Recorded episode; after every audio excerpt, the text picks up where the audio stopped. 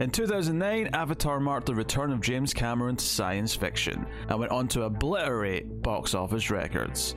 Today, we'll not only discuss the quality of the film itself and expectations of the long awaited sequel, but also Avatar's place in pop culture.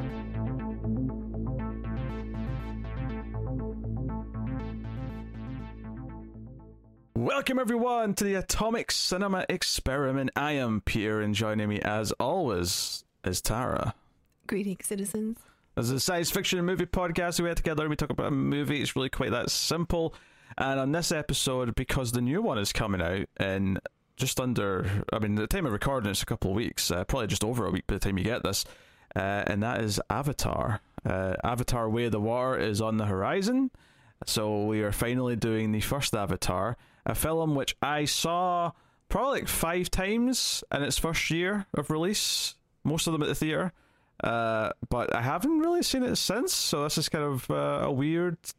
Uh, it made me feel old, I guess is what I'm saying, because I had that kind of weird feeling of like I watched this a lot a long time ago, and I haven't in a long time. So I had that same feeling that I do when I watch like a movie that I watched a lot as a kid, and I'm like, I shouldn't be able to feel about something that, like this that came out in 2009. What what, what age am I? This is uh, insane.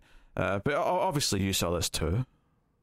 I did. I only saw it once uh, before. Only once. Oh. Yeah, it came out when I was still in Japan in the Navy. And so, like, I had to go to Tokyo to see it in IMAX and stuff. And um, I actually, actually, when I did see it, because you know, the movie is in English, but is subtitled in Japanese, which, you know, it's fine for me. I can watch movies that way. But when the Na'vi speak, uh. I don't get English subtitles for that. So this is the first time I've technically watched it and been able to know what the Na'vi are saying. I mean, I got it through context. Um, but yeah, I saw it in IMAX uh, in a Japanese movie theater when it came out. Well, that's the only time I've seen it. What, what a very specific experience. Uh, but yes, so we will start spoiler free, just in case anyone doesn't know Avatar and wants to get the spoiler free impressions.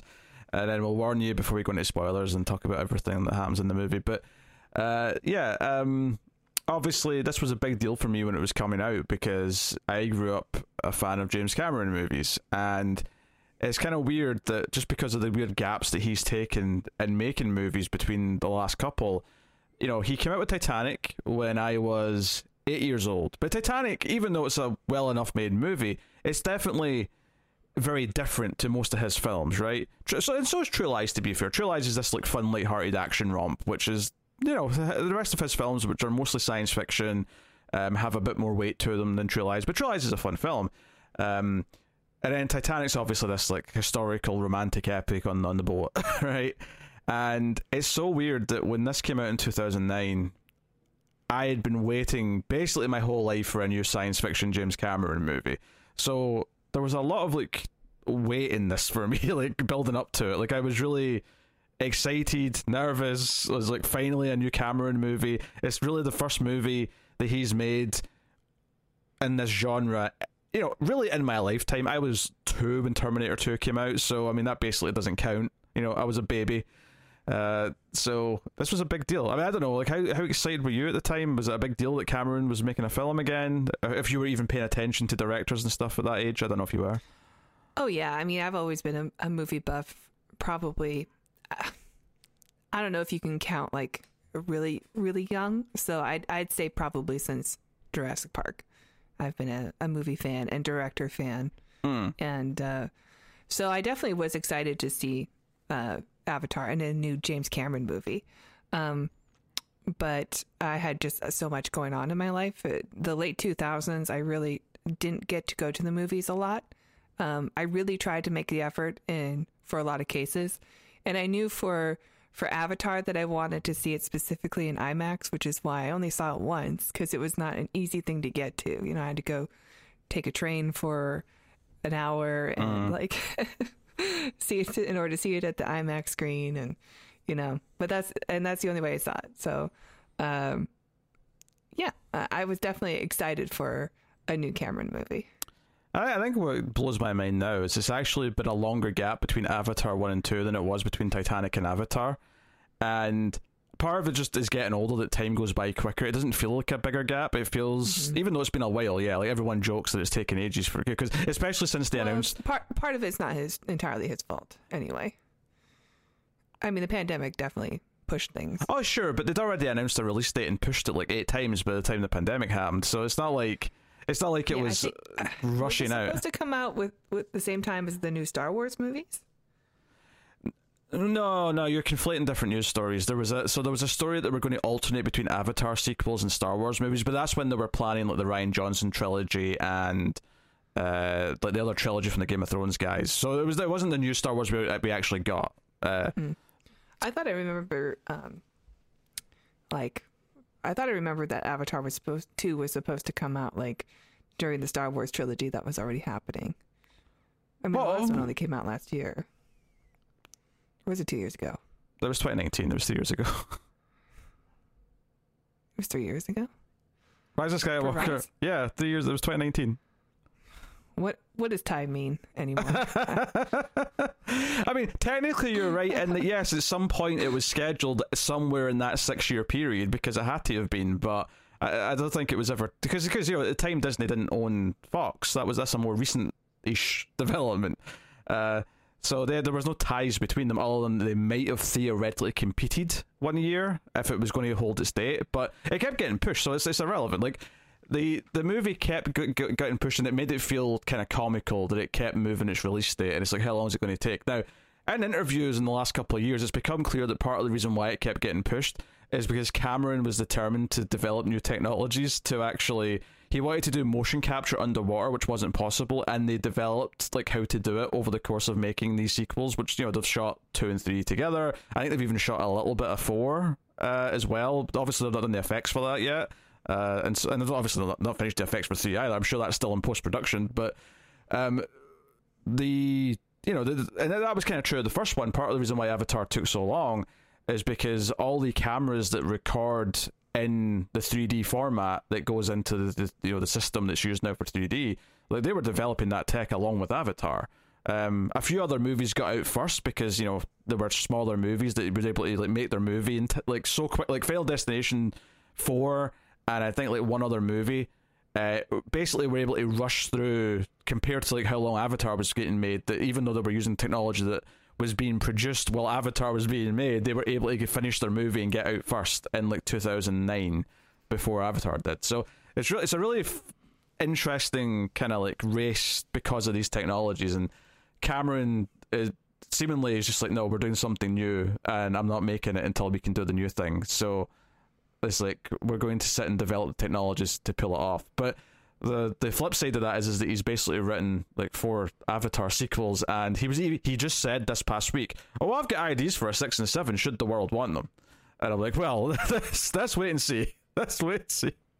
You mad bastard. That's he want. I mean, yeah, I think he's always been open. Like this is supposed to be his Star Wars, right? Like he wants. To, he wanted to build this this big world and this universe outside of Earth and have it be, uh, yeah, his big, you know, magnum opus epic. It's uh, it's, it's it's interesting for a number of reasons, and I think it's, it's you know one of those conversations we're about to have. I think, and probably right now, given that we're talking about these potential sequels and the big saga that he's perhaps going to have built, um, and he's been allowed to at least entertain the notion of because Avatar broke all sorts of silly box office records when no one really saw it coming. No, no one, including me at the time. Like I did not think it was going to do. I thought it would do well. I didn't think it was going to beat Titanic because nothing came close to Titanic. That that was the joke at the time is that no one had come close to touching Titanic's number. And then not only did Cameron come by come back and beat his record, he smashed it by almost a full billion. Like th- that was the insane thing about how well Avatar did at the time. Um, so Yeah, it has to be because of the worldwide success of Avatar as well. I mean, I imagine Titanic was just was was very much uh, this huge epic about a bunch of white people, but I think you know the appeal of an alien world is more interesting for you know overseas audience. Plus, just the spectacle of it, you know. I mean, but both numbers are worldwide. Like we're talking about the worldwide record, regardless. But yeah, Avatar. yeah, of course. I'm just saying, like, I it, I bet it's because it just appeals to more people to go see it and more frequently, like see it more than once, even. Yeah, well, well, that's the thing though. Titanic had repeat business. That was like the weird thing about Titanic is that people kept going back and seeing well, it every weekend. I remember weekend. being in middle school and all the girls going back and seeing it at the theater. Yeah. And these are people who didn't go back and see it the same movie. Yeah, so so repeat business was a big part of both of those movies. Um, like the, the, the yeah, they definitely hit different things. There, Titanic was this romantic film, so because it kind of lasted for like two months until uh, Valentine's, it got this extra bump again because it was romantic season. Uh, Avatar was this thing where it was the novelty big 3D movie that was kind of there to show off the tech, but it was also this big film over Christmas and all these other reasons. But uh, ultimately, it was this huge like success that no one really predicted, and it's almost to the point where there's this weird pressure on the second one to to like do something big. And I don't think it's going to do what the first one did. I think it's impossible. But then I thought the first film's I don't think success so was either. impossible.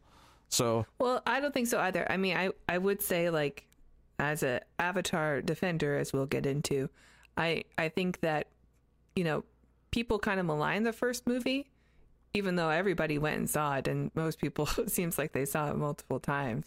But like it, since since that movie came out, uh, like it goes from like a high ranking film for most people, and it's just gone down. And I don't know why. And it could just be bitterness over how long it's taken for us to get a sequel and to care about the characters again. And I don't know. I, I just I don't think so. I I, I I, disagree. I don't because of that though. Like I, I hear people all the, you know all the time saying like they're not interested in the new movie. I think I disagree with something you just said there. I don't think it went down over time. I think there was people who were adamant against Avatar the second it came out. Like I remember the online reception to it back in 2009 and ever since it came out there has been a constant discussion of how it's the biggest movie of all time financially. Uh, technically Endgame kind of beat it and eventually but like you know whatever that's that's irrelevant now. That I mean it took it took almost how many years did it take for something to even beat Titanic and become number two? It took a while, right? It was one of the big superhero movies. It was probably Avengers or one of them anyway. But the, the one of the, the ongoing discussions because Avatar is this big movie of all time is how little it's actually in the pop culture zeitgeist versus other big things. And I think that's a fair, interesting conversation to have. Is I don't think the like Pandora and the the the uh, the Na'vi and the things that are in Avatar are anywhere like in the pop culture in the same way that anything that's made half as much money is. And it's kind of weird. It's this kind of weird anomaly that it's this huge, huge thing that made so much money, but there is no way you can tell me that. Any- That is a good point. Yeah. yeah. No, nothing in this film you can argue, and this is not about my opinion on the film. This is just like a, a cultural sort of like observation. Nothing's as, as iconic in this as other Cameron films. Never mind, you know, superhero movies right now, or you know, like the the you. you there's that old Spielberg thing where it's like his most famous character is Indiana Jones, and the reason for that, the way he puts it, is that you can do a silhouette of Indiana Jones and people know who it is, and they'll get excited because it's Indiana Jones. Because all you have to see is the silhouette of the hat, you know, the guy wearing the hat, and maybe a bit of the whip, and you've That's got Indiana Jones. do, right? Like they know they they have to every character they draw has to have a familiar silhouette in order for it to, Yeah. to for people to like get into the show Yeah. even or get into the character. And and I'm not saying that you. I mean, I'm not. I'm not saying I couldn't recognize a Na'vi like on one of their flying birds like in silhouette because it would like what else would it be? But it, you know, it's not the same as like other things. Like I, I think even though the last four Terminator movies have all been terrible, to, or well, Dark Fate wasn't terrible, but you know, Me- the- medium to terrible. yeah, like the idea of the Terminator is still more iconic and still more in pop culture than anything in Avatar, and that's a very interesting like thing to think about. And I think it's a really curious thing getting into the second one and seeing like how's it going to perform. Is this second one going to like maybe crush that threshold and maybe make some of these things more of a just more pop culture like inclusive than than it has been up until now. But this is probably a conversation we'll be having at the end of this review rather than start before we even talk about how we feel about the first movie. But uh, we just kind of naturally went into it because we're talking about the success of the first one and whatnot. But uh, it's, I think it's a really interesting thing to to look at, and I think part of it maybe falls into one of the things that I think is probably the biggest criticism of the first movie, which we're definitely going to talk about in a minute. Uh, which is that its story's pretty typical. It's you know it's just kind of just a redo of your sort of Dances with Wolves, Pocahontas style plotline, and I think my hope going into Avatar too, and again, why we're having this conversation before we talk about the film rather than after, I don't know. But my biggest hope for Avatar two, uh, which is fueled somewhat by Cameron's past, is that two of the best sequels of all time are Aliens and Terminator two, which James Cameron made, and you know, obviously, I think, and you know, to give my, my first opinion of Avatar here, I would say that yes, the Terminator and Alien are both better films than Avatar, so it's not the complete most fair comparison ever. Um, and I don't necessarily think that both those sequels improved upon the first one. I, I am someone who thinks the Terminator is better than Terminator 2, especially now that I've gotten I'm older. also one of those people. Yes. And I still love T2. That's not but bashing. like a smidge. yeah, I'm not bashing T2 by any means, right? No, I, I like the cy- more cyberpunk of the first one. Absolutely. Yeah, absolutely. So I do think it's interesting though that like Cameron's been on the record as saying, yeah, the first one's got a really simple story because the whole idea is that it's this really complex world that he wants to like go into and the sequels and stuff. So you make the first story be more accessible and more simple. And yeah, logically this that makes some sense. Um so I am very fascinated into the second one to see, okay, can you take all these pieces you've set up in the first film and do like something that feels more like a special story in part two? I'd be very, I'm, you know, I'm, I'm genuinely curious. Like the visuals, we know you've got down because I don't think anyone's going to argue the first film is largely quite pretty and beautiful at times. Uh, and we're, no doubt going to talk about that in a minute. And the trailer for the second one again looks like it's beautiful. Looks gorgeous. It's yeah. got the, it's got the music. Uh, obviously, a little bit different composer because James Horner passed away uh, between the first and second movie. But Love the score of the first movie. yeah, uh, yeah. Even with the critiques that are kind of rightly in place, because it, it sounds great, uh, the score, but Mm-hmm. uh, he, he- does use a lot of things that he's done before in other films, like those comparisons to Yeah, there's definitely a familiar score at the end of it. But like when the emotion stuff hits, like yeah. it There- hits hard. There's little motifs that sound exactly like it wasn't a film that I'd seen, but someone put a com- comparisons up to like a previous James Horner score.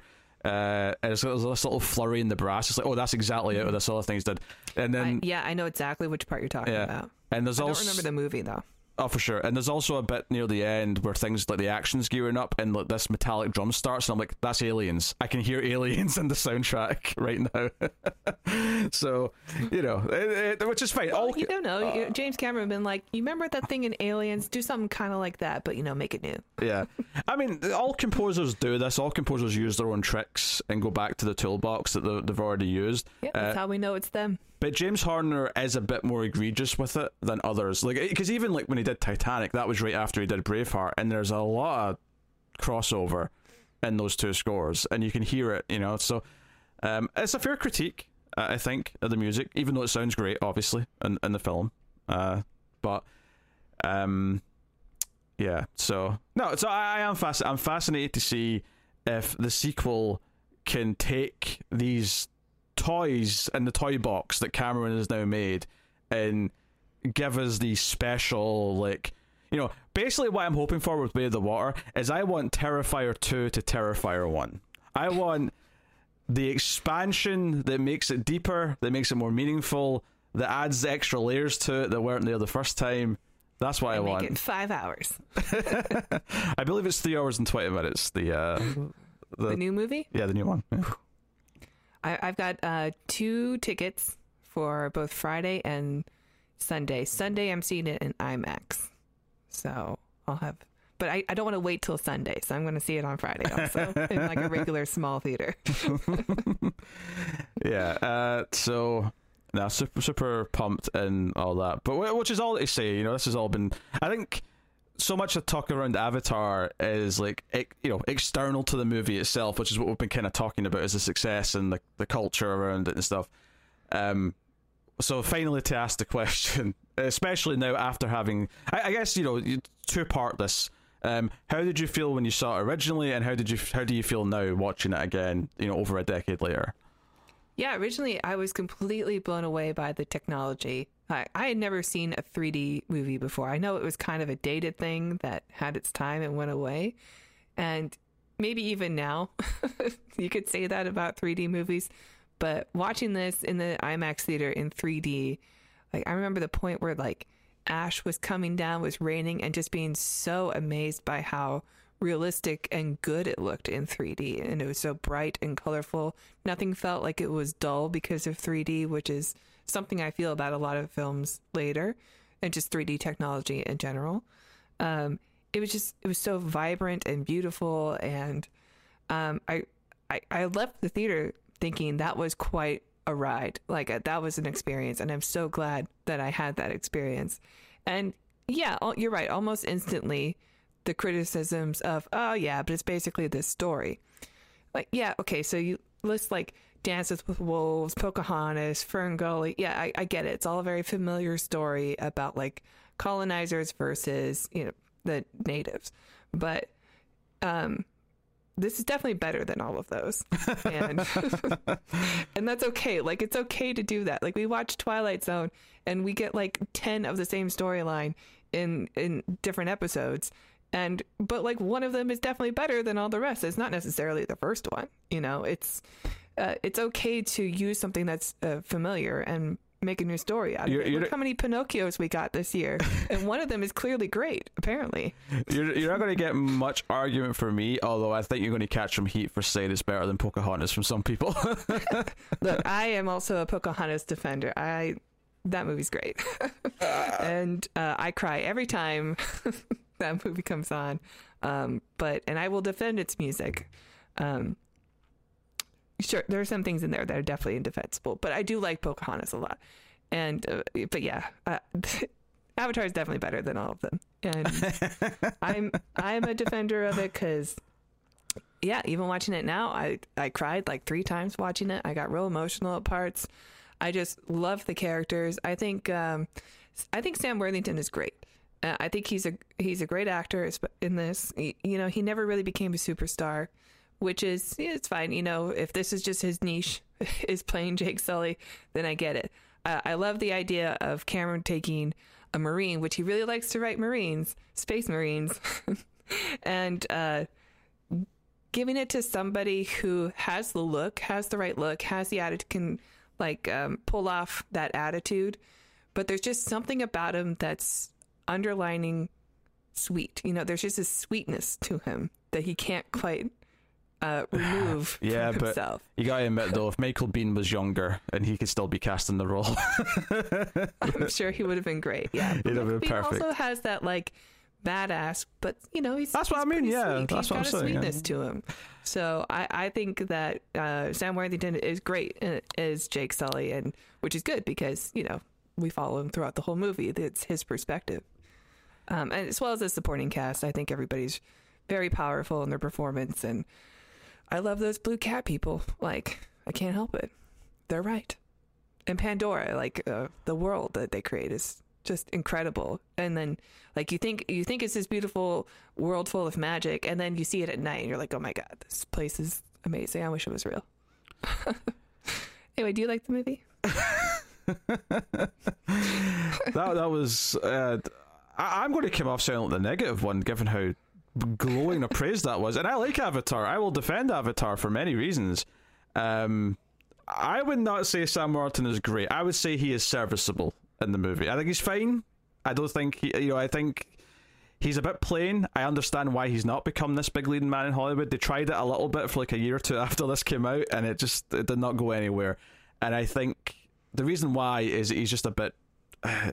He's a you know he's just a what's the word I'm looking for? Uh, maybe plain is the right word. I don't know, but um, he's fine. Like I, I, it doesn't bother me certainly. Um, I think Cameron has a tendency to have a little bit of cheesiness in his movies. As, much as I love him, and obviously I love like The Aliens is my favorite movie of all time. Uh, the Terminator is very close up. It's definitely in my top ten movies of all time. So he has a lot of like cred with me, and I love a lot of what he does. But he does have little cheesy elements and moments that are a little on the nose, and there's definitely some of that in this, and we'll we'll talk about it. Uh, yeah, there's the odd little bit of dialogue from from uh, Sully, uh, Jake's car- uh, Jake's character, Jake Sully's his name, uh, like from Worthington's character Sully, uh, that come off a little bit cheesy and like you know, uh, I might even say try hard. I think Cameron isn't trying hard when it comes to that sort of stuff. It feels like he knows it's cheesy. He doesn't care. He likes it. He's going to have them say it anyway. Yeah, this is what's worked for him in movies yeah. throughout his career but I think there's been better actors to deliver those lines than Sam Worthington. I think Sam Worthington comes off a little bit like, um, he comes off as a bit of a TV actor, I guess, and maybe that's a bit of a harsh statement, but he comes off as a bit of a TV actor to me. What was he a TV actor? Wasn't he, He may have like, in been. some sort of uh, sword and sandal show? Uh, that sounds plausible. I have no idea, but I, I I like the movie a lot. I do think the spectacle is great. I think the best thing about it is its direction. Uh, one of the things that I was really thirsting for in 2009 that I think this delivered on, and I was reminded of it watching it again now, is especially the last like 20 minutes or so, is the action is so well directed and easy to follow despite everything that's going on. Cameron just knows how to handle that stuff, and it looks good. Um, the effects look by and large still excellent. Um, I do think that some some of the stuff when it's just the CG people like walking around and talking to each other, some of that has aged a little bit. But what still sort of gets me is when I'm watching it is that even just like the ship arriving at the planet at the start is like that stuff like fidelity wise is still just like so head and above what CG you get in movies today. The it mm-hmm. just looks stunning. The arrival to the planet, the floating mountains, all that stuff all of it just looks really good and it feels really high class and part of me and I remember thinking in 2009 oh he obviously Cameron's a little ahead of the curve but what's so funny is that I feel like most big budget movies have actually regressed in the last decade you know Marvel movies you know their effects like they don't try very hard with the effects. They, they're like oh they're like ah you know what? We get away with just half-assing it so they're just half and I'm not I'm not saying the people animating it are half-assing it. I'm saying the people making the decisions are half-assing it and how much time they give to the animators and how much they pay them. That's what I'm saying the half-assing is. So don't take that as a critique of the people actually crunching away into late hours of the night making sure things are done on time is I'm not saying they're half-assing anything. I'm saying the decision making is half-assing like the effort and time that goes into it because they want to make deadlines and whatever other shit. Whereas Cameron clearly, F your deadline, we're pushing this for years and years until we are ready to release my magnum opus. Don't worry, I'll make I'll make five more. It'll make all its money back. So I I think it looks great. I think the visuals are great. I think the music's really good. Um, I, it has a pretty solid cast. There's obviously there's people who are better than others. Um, Zoe Saldana is very good. Um, I don't think I knew who she was at the time, but Zoe Saldana, like Neytiri, her mother is played by C C H Pounder, CCH Pounder, yeah. uh, who I know mainly from The Shield because she's great in that show. Um, but she's obviously popped up in a lot of things over the years. Uh, I think Stephen Lang is great. Like he is definitely the standout for me from the like film. he's a little cheesy at times, but he is so good at playing the cheesy like American military dude. Like he's, such so a good great at that. like Cameron character also. Yes. you know, because like I said er, before, he's he loves writing about you know space marines and just just him holding a coffee mug while they're like flying around and and doing you know. you know, bombing stuff. yeah, stuff. And just like so casual, like yeah, go ahead, sip, sip. Oh, this yeah. What, one, of my You know, it's such a great little detail that just brings out so much character. one of my favorite little details in this movie is when they all arrive in Pandora early on, and he's giving them a like he's giving all the military people that have arrived a speech. They're all the newcomers. You know, Pandora's worse than Vietnam and all that shit, right? Yeah. I don't know. It's like it's sort of thing where I think it's really obvious now that I've noticed it, but I don't know how obvious it is if you've not noticed it. But the background when he's given this speech, did you notice anything about it No. in this room? It's, it's like it's like blinds that are behind him. Did you notice anything about the way the shot's framed? Um, I can't say that I did. Is it like aliens when the they're having their meeting t- before going up, back out there? No, no. So the blinds, because of where this big like, back of like a there's, there's like a machine in the the wall or something. I don't know if it's like the back of a computer screen that's up in the wall, or if it's like uh just some you know ventilation system or whatever, whatever it is. But it takes up like this sort of top corner, and it looks like he's standing in front of the American flag when he's giving Oh. this speech. it's it's like it's kind of subtle because it doesn't jump out at you, but once you've noticed it, you're like, God damn, Cameron, you're really like hammering this home, like.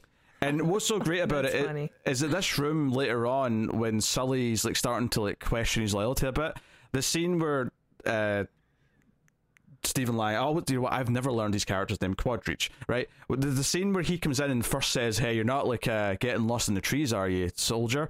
Like that scene happens in front of this this makeshift American flag where he comes in and he's Yeah. he's representing the country, he's representing the man and the system.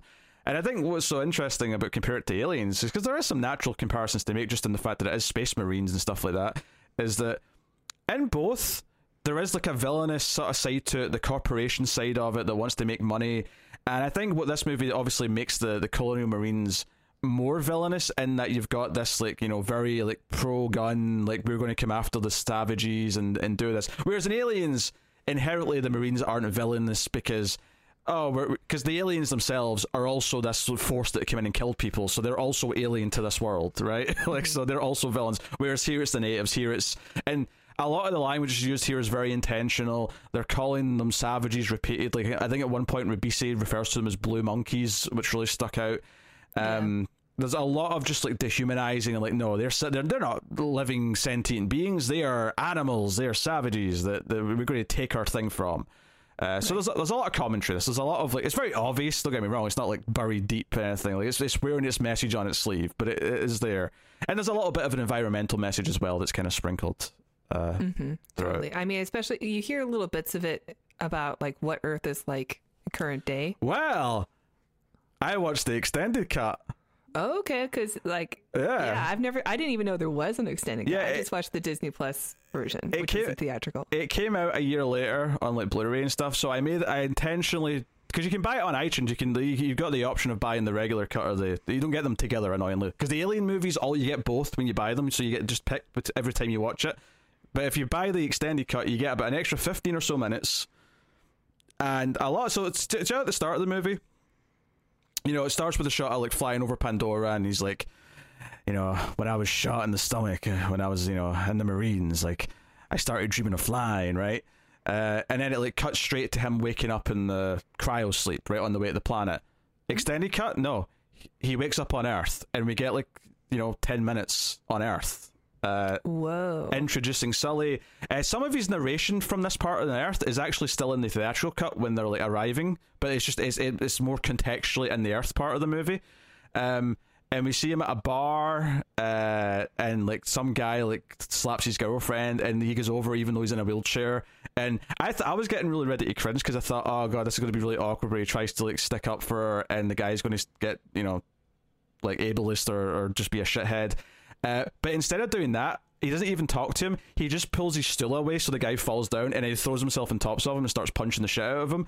And it just kind of sets up like who he is as a character. Uh, and you see him like going down the street, so you, see, you actually get a shot of like an Earth street and like all the people and the neon lights and stuff. So you actually get to see a little bit of future Earth. It's a little Blade Runnery and stuff.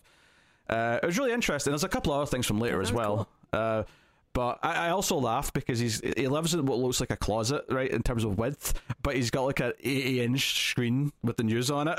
I'm like, can he even see all the screen from side to side? Because he's so close to it. He's like too close to the screen. It's too big.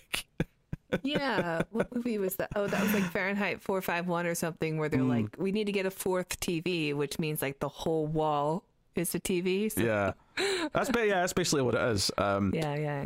Uh, don't get me wrong, I'd love a TV that size, but if, if I'm sitting like two foot away from it, I, I, it won't fit in my vision. Like I can't see it all.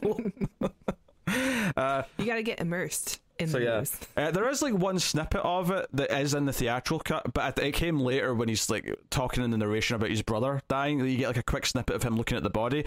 In the extended cut, you actually see the context of like the guys coming in, like you know, getting him and like taking him to his brother's body. So you get a bit more of, of that. It's, it's interesting. It's an interesting little extra segment. And there's a few other things later on which I'll talk about in spoilers, but uh, like that was do a big thing at the most Do you feel like the extended edition has improved the film for you? I think it's one a, of those things where like I'm a fan, so I'm just going to enjoy this version of it. But like the theatrical one is what I became a fan of. I think it's a better introduction, and I think seeing Earth a little bit and it just looking like a dark Blade Runner style world helps the. You know, later on when he says something like, you know, Earth doesn't have any green anymore, um, like mm-hmm. because you see a little bit of like this, you know, metropolis side of it at the start. I think it maybe helps, and I think. But what I would say is more important is that it helps. I think it's a better introduction to Sully as a character because I think in the theatrical cut it's all in narration. It's all telling us things. Whereas in this extended cut, and I, obviously they were trying because it's so long, they were trying to obviously cut out 15 minutes just to like make it shorter. I think this extended cut though it shows you his character a bit better, so it's not just him telling us. So I think it's a stronger start from a, just the way it tells a story perspective.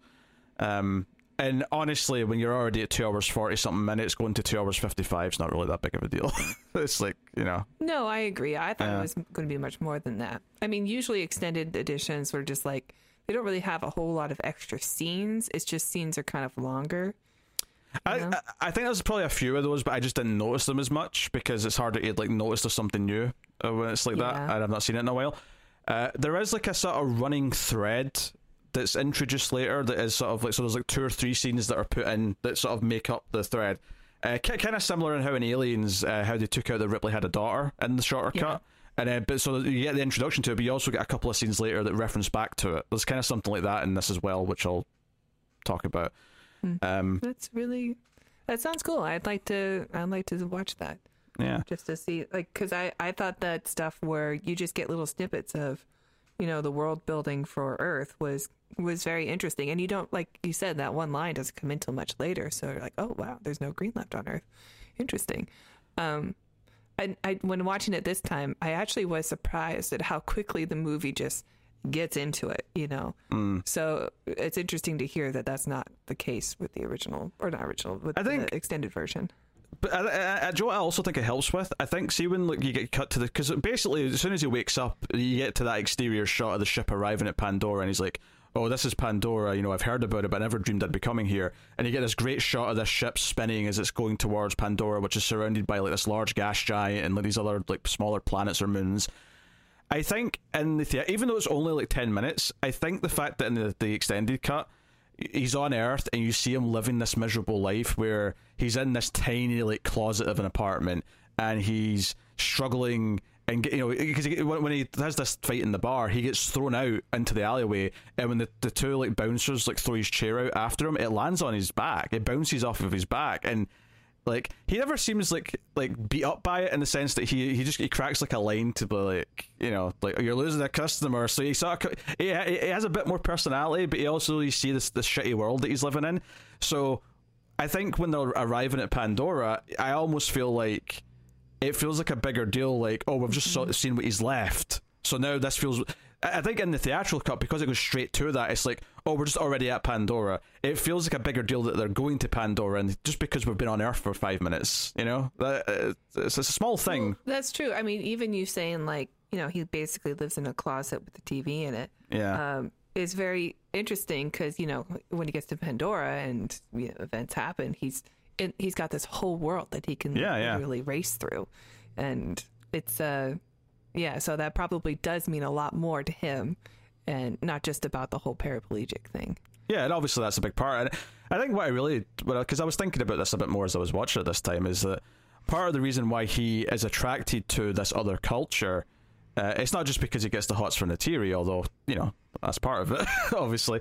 Uh, I think this whole idea that the reason why he's attracted to this other world's values and this this other civilization's values is because his civilization failed him. Right? There's a line early on. It's in the theatrical cut, although it plays at a different moment, um, where he says, "Oh, they could fix my legs, but not on vet benefits, not in this economy." Right? So this idea that our system You have is to have the money. yeah, is failing him. And even just the fact that he that was injured in the first place, the fact that he was a Marine in the first place was our system, right? You know, our system put him in a situation where he, whether he signed up because he needed the money or because he believed in fighting or whatever, the system put him in that position.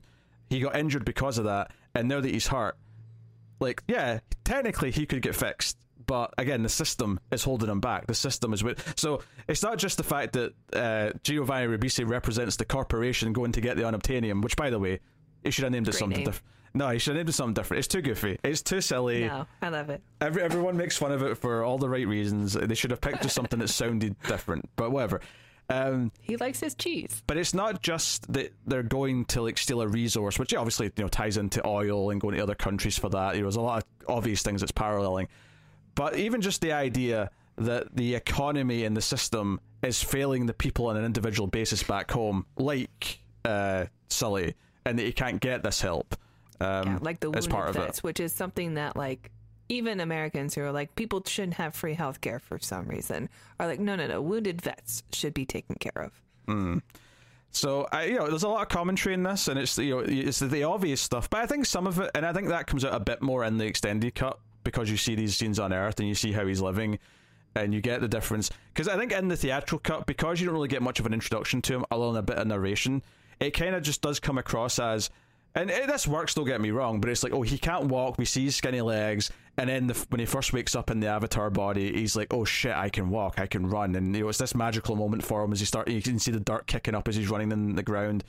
Um, but I think the extra context where it's like, oh, it's more than that. You sort of see because I think going back to aliens and talking about how the actual colonial marines themselves are sympathetic, and we sort of still see them as people. Yeah, they've got a bit of machismo and they're kind of acting tough, but when shit hits the fan, we see the real humans come out, and like especially some of the characters that we connect to more. But Paul Reiser's character represents the corporate, like cold, like bastard side. Here, this film has a bit more layers to it in the sense that we get the the devout marine who believes in the system, who sticks up for it, and you know, at one point, I think, uh, I think uh, Lang even calls the scientists limp dick tree huggers. Right, mm-hmm. like he says that at one point because it's all about machismo. It's all about going to war. It's about taking what we deem as ours. Uh, we'll pretend that we're trying to do it nice. I mean, there's a line in the movie where he's trying to argue that he's going to like do this attack, and he's like, "Well, use gas. It'll be humane, more or less."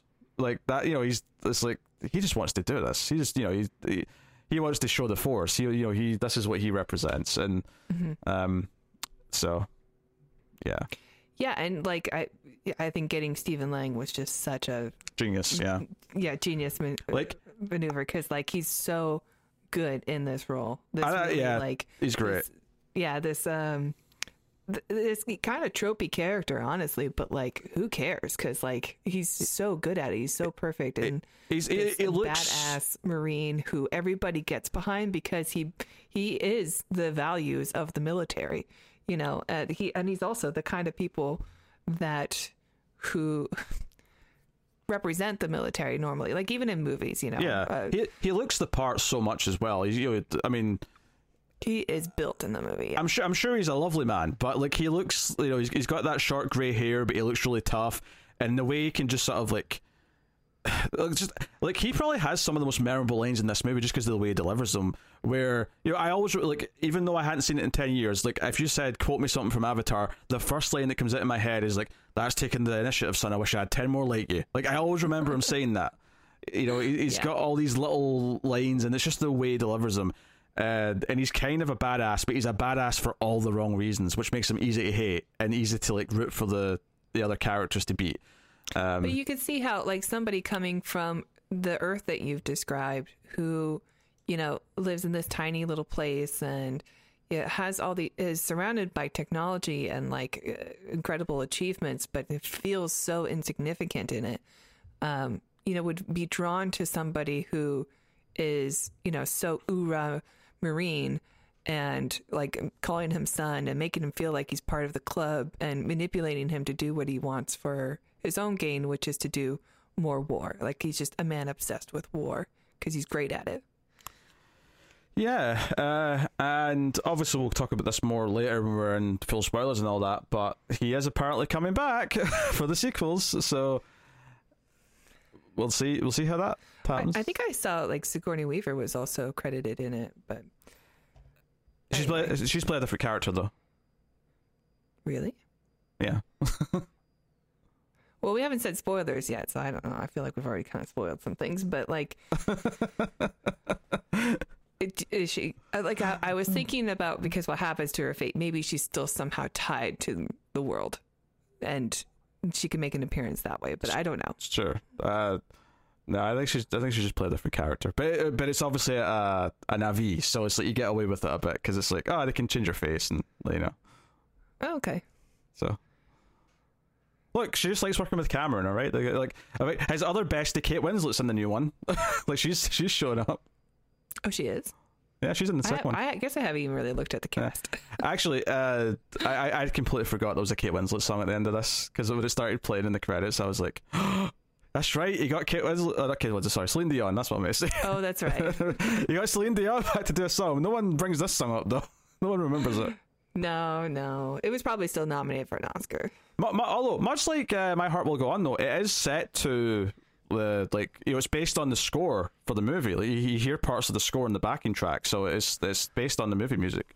Because James Cameron's one of my people. He's a Canadian, and he knows he knows Uh-huh. Canadian royalty, like Celine Dion. Aye, aye, sure. Uh, so, so it's just funny actually. Uh, so Sam Worthington, I think, is Australian, and for the most part, he doesn't really show it in his accent. But I definitely, I definitely there is- from now. Well, there, there, well, what I was going to say is there's one line where it really sticks out. There's one line that he shouts in this movie where his Australian just comes screaming out, and I guess it's because it's hard to shout and fake an accent at the same time. I, I guess so. Yeah, I don't know. That is interesting because I've always felt like you know people when they they speak in their native accents, you know, sometimes I can have trouble, but if they sing in English, I can understand them better.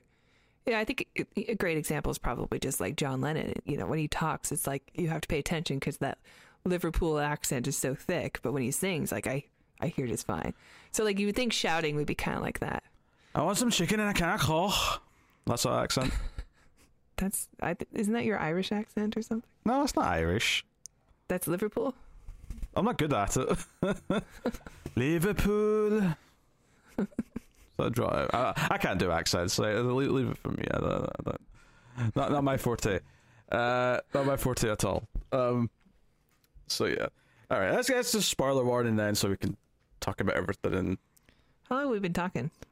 like hour? forty-five minutes. what? What right, we do? We complain about it. Come on. No, I just we don't usually go this long with on the non-spoiler section. Well, we had twenty minutes before we even started talking about the movie because there was so much other stuff to talk around it. It's a big deal. It's a James Cameron movie. Don't do that. James Cameron. Wait, you don't like South Park? I have I have no nah, I don't really care Did you know that was from South Park? No, I didn't. I hate it even more now that I know it's from South Park though. South Park's amazing. Screw you. Uh, not for me, thank you very much.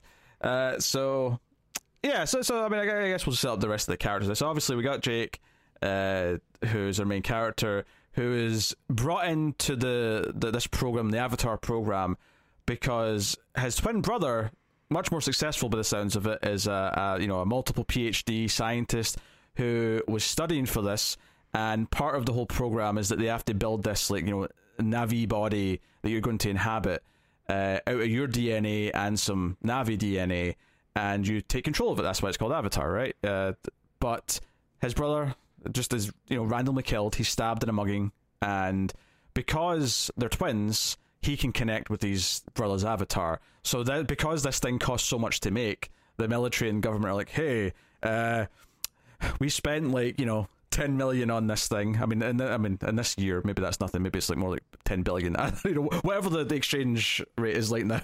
Uh, but like, you can do this. So he's kind of roped into this, and uh, just kind of goes with it, probably because he needs the money. The movie doesn't dwell on it too much. Obviously, once he actually does it, and he realizes, oh shit, I can walk with these legs. Um, it is interesting though. I do think it's quite fascinating that Stephen Lang also promises him that he'll, hey, I'll get your legs fixed. Like if you spy on the Na'vi for me and report back to me, like you know, I'll be a man of my word. I'll make sure you get your real legs back. And it does kind of feel like, you know, He's got both worlds that are going to give him the thing that he wants. which is, Yeah, you know, yeah. To walk again, yeah. I, I- I kind of though like the the way Stephen Lang says it though does come off as a, just a bit in the racist side. Uh, you know, in context of the world, not in a real world way, but like like your real legs, And not those stupid blue legs. Like you know, you'll have real your real human legs. Like you know, Well, part of it's also, I mean, like the Na'vi refer to them as dreamwalkers, and the way we like see them go into the avatars, um, into their avatar, then it, it is very much like they go to sleep, and then their conscience is in another body having this other experience, much like a lucid dream would be. I mean, it's not even like it just is. That's that's flat out how it works. They go to sleep and their their consciousness travels over to the avatar body, and uh, that's actually used as a mechanic as the film goes on, where you know maybe the human body's in trouble because someone's coming after it. So it's like you know there's a push and pull there. Does does it mean that when he gets back into his body that he's well rested? Or Uh, does he have to sleep still? I think he still has to sleep because that comes up in the movie a couple times. He definitely has to eat. Yeah, yeah, he does fall asleep, so he must be wore out. Yeah. Yeah, there's more, there's more eating stuff in the mo- actually as well. That's one of the things that's added. There's, there's more stuff where Sigourney Weaver's like forcing him to eat because like he's he's not eating. He's like that. You know, you ate in your other body. Like you need to take care of this one. There's like a more emphasis on that in the extended cut. that would Um, be interesting. 'cause That would mean he'd have to eat like twice. He have to always be eating, right? Because when he has to eat as his human body, but then his his avatar Na'vi version has to eat also, so he has to eat twice. That sounds Twice the fine. amount of food. You'd love to do that. What are you talking about? Did you just call me fat? no. I'd love to do that. I'm not, I'm not accusing you of it. That I don't also agree with. Yes, of course I would love to do that. Most people would love to eat twice the amount of food with I no imagine, I mean, because Na'vis are much bigger and they're way Mm-hmm. more active, so they probably have to eat a lot more. Yeah, yeah, yeah. Uh, It's a lot of a lot of fruit. so, so that's very much his deal. So uh, there's a lot of stuff where he's like this, you know, military grunt. So the scientists, uh, you know, Sigourney Weaver's not happy that he's there first because, oh god, he's he's not learned the language. He's not learned how to like operate the the body or anything. Like he's a complete noob, and you know, part of that clash. It's almost like I think an intentional thing on Cameron's part in writing the script is that he wants Jake to clash with the scientist. It's kind of almost like a small version of then what the main part of the movie is is like the humans clashing with the Na'vi. It's the idea that even amongst the humans, he feels like an alien to these scientists because he's a military grunt, effectively, you know? Um, and hell, that's even something that's brought up in Alien, as you know, uh, Paul Rudd says he can't make that choice. He's just a grunt. No offense. Like that, that's a theme that has been in Aliens already from Cameron. So I do also um, really like the casting of Giovanni Ribisi in this because he kind of reminds me of like you know Paul Reiser wasn't really known for being a skeevy villainous kind of actor or and uh, or perform you know in any of his roles. So it seems kind of like an odd choice to use him, but he ends up being perfect in that role.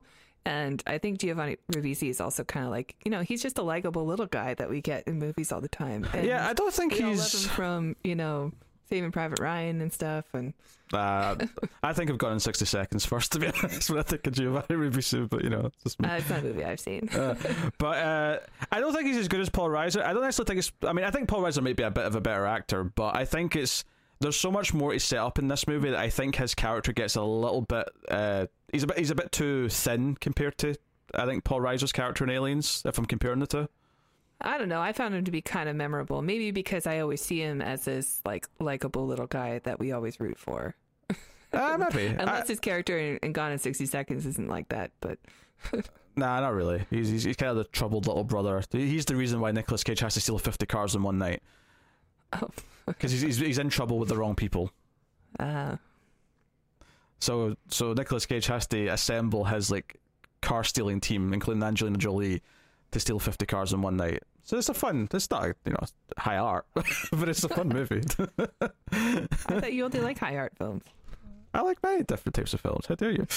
Um, I I just have perspective and can you know be honest about what they are. Are you trying to? Are you trying to say something? I try to say sometimes you're a bit delusional. That's all. That's all I'm saying. Look, I can't tell. I mean, I I like what I like. yeah, go back and check out the Johnny Mnemonic review for an example of Tara being delusional. Yeah, that's a great movie. You're just ruining your credibility every time you bring that up. Don't bring it up because people are going to have to fight with you in the comments about Avatar as it is. Don't, Okay, don't well, people, if don't- if you disagree with me, watch the movie again before you say like, because that movie's got a stigma attached to it. But like sometimes movies just age well, and that's a movie that's aged well. no, it hasn't. Tara's wrong on this particular issue. Just trust me. Check out last week's Ace. You got Michelle Rodriguez in a fairly small role as a pilot named Trudy, who is you know she has a kind of the she's this sympathetic character who ultimately decides to like side with the, the heroes because she doesn't like what's happening to the Na'vi. Um, I, I think she's fine enough in the movie. She's just very Michelle Rodriguez. I don't think she has that much of a character beyond just kind of like her function. Um, but she's you know like I kind of feel like her and to an extent Ribisi both probably like had more in the script to like really like give them more depth as characters. But I think they had to kind of like trim them down for time because there was so much going on. And like Ribisi as well like, the, the, the way he's set up is kind of like his villainous like corporate guy because he's playing like with the, the, the you know the golf ball and stuff. And he comes in it all just feels a little bit like this is the quickest possible way to like do this I think you meet Ribisi's character before you meet Stephen Lang's character. So like, I want to say he's more like set up to be the villain of the film, but then like a very obvious real villain shows up a bit later, and so Rabisi kind of gets put to the side. I like Michelle Rodriguez in the film. I think she's like, you see her in a movie, and she's almost al- always playing the same character. You know, like mm. as soon as she shows up, you're like, I know who she is. She's typecast for sure. Yeah. yeah, yeah. Yeah. Um, But I do like her, and I, I like her empathy. Um, I think that's a good thing to have in the in the military. You know, the whole just following orders thing doesn't have to hold. You know, you can have an ethical stance and do something, and she's there to like represent that. yeah. I, I kind of wish She's cool. we got a couple more scenes with her to kind of set up that she was maybe going to make this choice because I feel like when she does make that choice, like halfway through, or it's like it's, a it's not just actually, it's, yeah, like the the home tree thing actually is about maybe two thirds that push.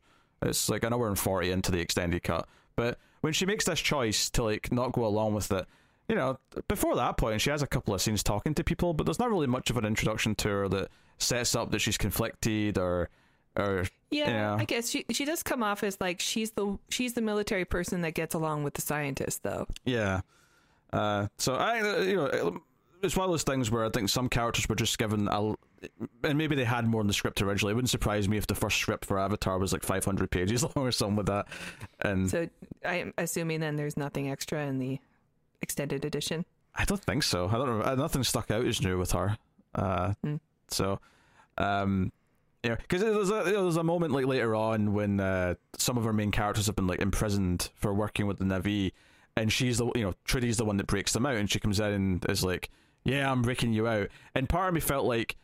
Oh, this this could feel like a bigger moment. If this was a character who we weren't really sure how she sided, or like this could be like a big face turn moment where like, oh, this is a character who we weren't sure about. Who's like, no, they're making this good choice now but it's almost a disservice to it that she already turned away during the you know the the, the bombing of the, the tree. Like if she just looked conflicted during that scene, maybe like this choice here would be like the moment where she's like, okay, you know what, I feel guilt now. I I want to like try and fix this. You know, you could maybe have a bit more with the with the character in, in that way.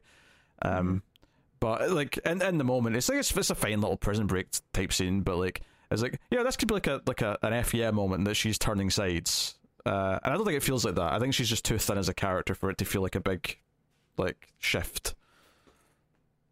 Yeah, I guess so. Because uh, you're right. When she shows up afterwards, it's after we've seen her. She's already sort of defected from Yeah. her orders. So it's not like is she or is she? Because when she shows up with like the food to break them out of their little uh, containment thing, is that y- you know why she's there? She's Yeah. there to to get them out. So yeah, it kind of robs that of any surprise or tension or anything. It's just, and if anything, it's like, like Go ahead. Wouldn't everyone like wouldn't wouldn't everyone know she like made this weird decision in the middle of the fight to like turn away and not get involved? Like you think that everyone would be like, oh. But she would also be locked up or something. not actually locked up, but just that everyone would get like just the way she comes in. She's like, "Hey, buddy, it's been a long time," and he's like sort of like talking casually to her. I was just like, if anything, you think we're hmm, like I heard about you. You you you you're you're not following orders anymore. Like I don't know, like it, it feels like it's there's a lot of people there, but it feels like that's but that story would spread that one of the pilots kind of you know Mhm. went off script during a mission, but I, I do like the moment that she um, doesn't agree to to shoot at the the tree though, because everybody is talking about it like it's just a tree. Like obviously, it's a very big and beautiful tree that is sacred to the native people on this planet, but like it is not. But the, it's always described it's just a tree. It's just a tree. You're just shooting at a tree. But she sees it as more than that. So like, it's it's a nice moment that it's not just about like oh, I, I refuse to kill somebody. It's like I refuse to kill this living, you know, um, piece of the. It's wrong to do this to this land, not just the people. Yeah, uh, yeah. Obviously, the colonialism stuff is is there, and like coming in and taking resources, and if they're on top of the resources, which they are in this case, oh, we'll make up a reason to make them the enemy, so they, then we can feel justified in wiping them out before we then just take the thing we wanted in the first place. You know, there's all, all that's kind of spelled out for you in the movie itself, but uh, you know, there's i- i- it's it's there. Uh, as far as other characters go, there's uh, Norm, who's the other scientist, who's uh, he's jealous at first of, of Sully because Sully's waltzed in, and so when Sully ends up just by kind of accident you know gets involved in the theory and is taken to the home tree and all that. Like you know when Sully when, when Norm finds this out, he's he's like. Mm, I've been training for this like for the last ten years of my life, and this this asshole waltzes in here and just like is handed on a platter everything he wanted. He wanted to be the important one who like broke peace with the Na'vi. He wanted to be the one who, you know, uh, became one of the people and all that.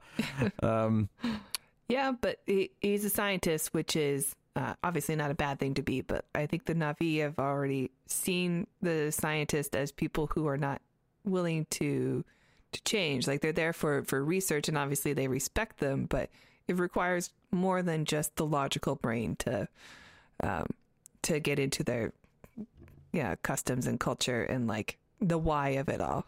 Yeah. Uh, so, and there's actually so one of the things that's in the extended cut, and since I'm you know we're going to bring up Neytiri now, played by Zoe Saldana, who's the main Na'vi that we get to know, who is sort of the love interest for Jake, is that the extended cut has an extra element to her character, uh, and I think the the one moment that's still in the theatrical cut, I assume, but it's been all times I've seen it. Uh, you can tell me if it's there when they go and visit the school that they had for uh, the Na'vi uh, in the jungle and you know it's set up that uh, there was more, peace before, and that the reason why a lot of the Na'vi can speak English is because Sigourney Weaver was teaching them in school, and that Neytiri was like a, a younger pupil. She was like a you know because they've been here for like a good decade or something like that. So Neytiri was like a high schooler or whatever going to school with Sigourney Weaver.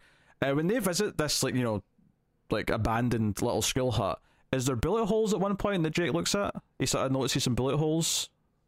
I don't I don't no? think so. No, there. Okay, I thought they might still be in the theatrical cut, but so they're in the extended cut. So that's just a little snippet in that scene that you don't see these bullet holes, and then it's brought up. Um, so it's an extended version of a scene that's already in the theatrical cut. Uh, when I think it's when like Sigourney Weaver's like showing them like so this is the the clan leader, this is his name, this is the the spiritual leader, this is the you know Neytiri's mother, blah blah. That scene keeps going in the extended cut where it's like Norm showing his jealousy and uh, he says something about, "Oh, you would know that if you trained or whatever." And then Sully turns and looks at him and goes, "Yeah, well, I've got a, a date with uh, Neytiri here, and with the chief's daughter." Yeah, yeah. And uh, Sigourney was like, "Oh my god, it's like kindergarten. Like both of you, shut up." And uh, so I think Norm says, "Oh, and Neytiri's got a sister." And Sully goes, "Yeah, well, I'll date her too." And he's sort of still rubbing it in. And then Sigourney Weaver goes, "Yeah, you can't. She's dead." And it's like this like downer end to the scene and that sets up this other element to the character, right? And I was like, okay, that that was the moment where I went, oh, this definitely wasn't in the theatrical cut because I did not know no, that Terry had a sister. yeah, yeah, that's new to me. Uh, and it's followed up later on when there's an extra scene where he's come out of one of his like trips, and this is like. You know, when he's been going for a while with a Na'vi, and this is the scene where like Sigourney Weaver's like, "No, you need to eat something. Like, you know, uh, make sure you eat. Like, you're not feeding this body properly." And there's a little bit of that in the theatrical cut later where like he like forced like eats like uh, some scrambled eggs or something before he goes back in, and she's like, "No, you need to eat," and he's like, "All right, fine, I'll shovel it in quickly." He's determined to go back in. Uh, but this one's like less funny. This is like a more sort of dour thing where he just looks depressed and he doesn't want to eat, and she's like, "No, eat." And he says, "Okay, what happened to the school?" Like he looks at some photos of the school and like she's with the kids, and she's like, "What happened to the school?" And it turns out Neytiri's sister was a group of was was, was with a group of Na'vi who actually burned a bulldozer that was like taking down some of the trees, and the military came to the school and shot the the group responsible for burning the bulldozer down, including Neytiri's sister, and Neytiri saw it. Uh, so it sets up this, uh, you know, this this sort of more tragic, tragic. Yeah, yeah, backstory side to this. Um, and it's one of those things where I think you can critique it maybe for you know, it, and this was maybe the problem with the start of the theatrical cut is that a lot of the expositions in the narration and it's not a lot of show while it's like telling us this backstory, I think the more interesting part of it is that it shows um, Jake's reaction to hearing this and like finding out and the way he responds to it is like the, the important part of the scene. Uh, and because mm-hmm. I think this is the part where he's still kind of working for the military, he's not really like sort of switched to like not doing it for them yet. And I think this is one of the first big moments in the, the extended cut where he's maybe like doubting that he's like doing this for the right people and so there, there, there is like an important plot beat there for him as a character. Yeah, because you sort of see him as like split personality almost. You know, like he's when he's playing uh, the Na'vi, like he is in that world, and he he's acting like he's always going to be in that world. Especially later on when he knows like his his time is up, but like he still, you know, wants to take a wife and stuff like that. Like he's just making long term plans, you know. but um, and then when he gets out of that world, he's like, oh, you know, he's talking to um, Stephen Lang. I don't remember his name either. Colonel What? Colonel Stephen Lang. Quartich, Quartich, Quartich, Quartich, Quartich. Quaritch? I think Quaritch is right. Yeah.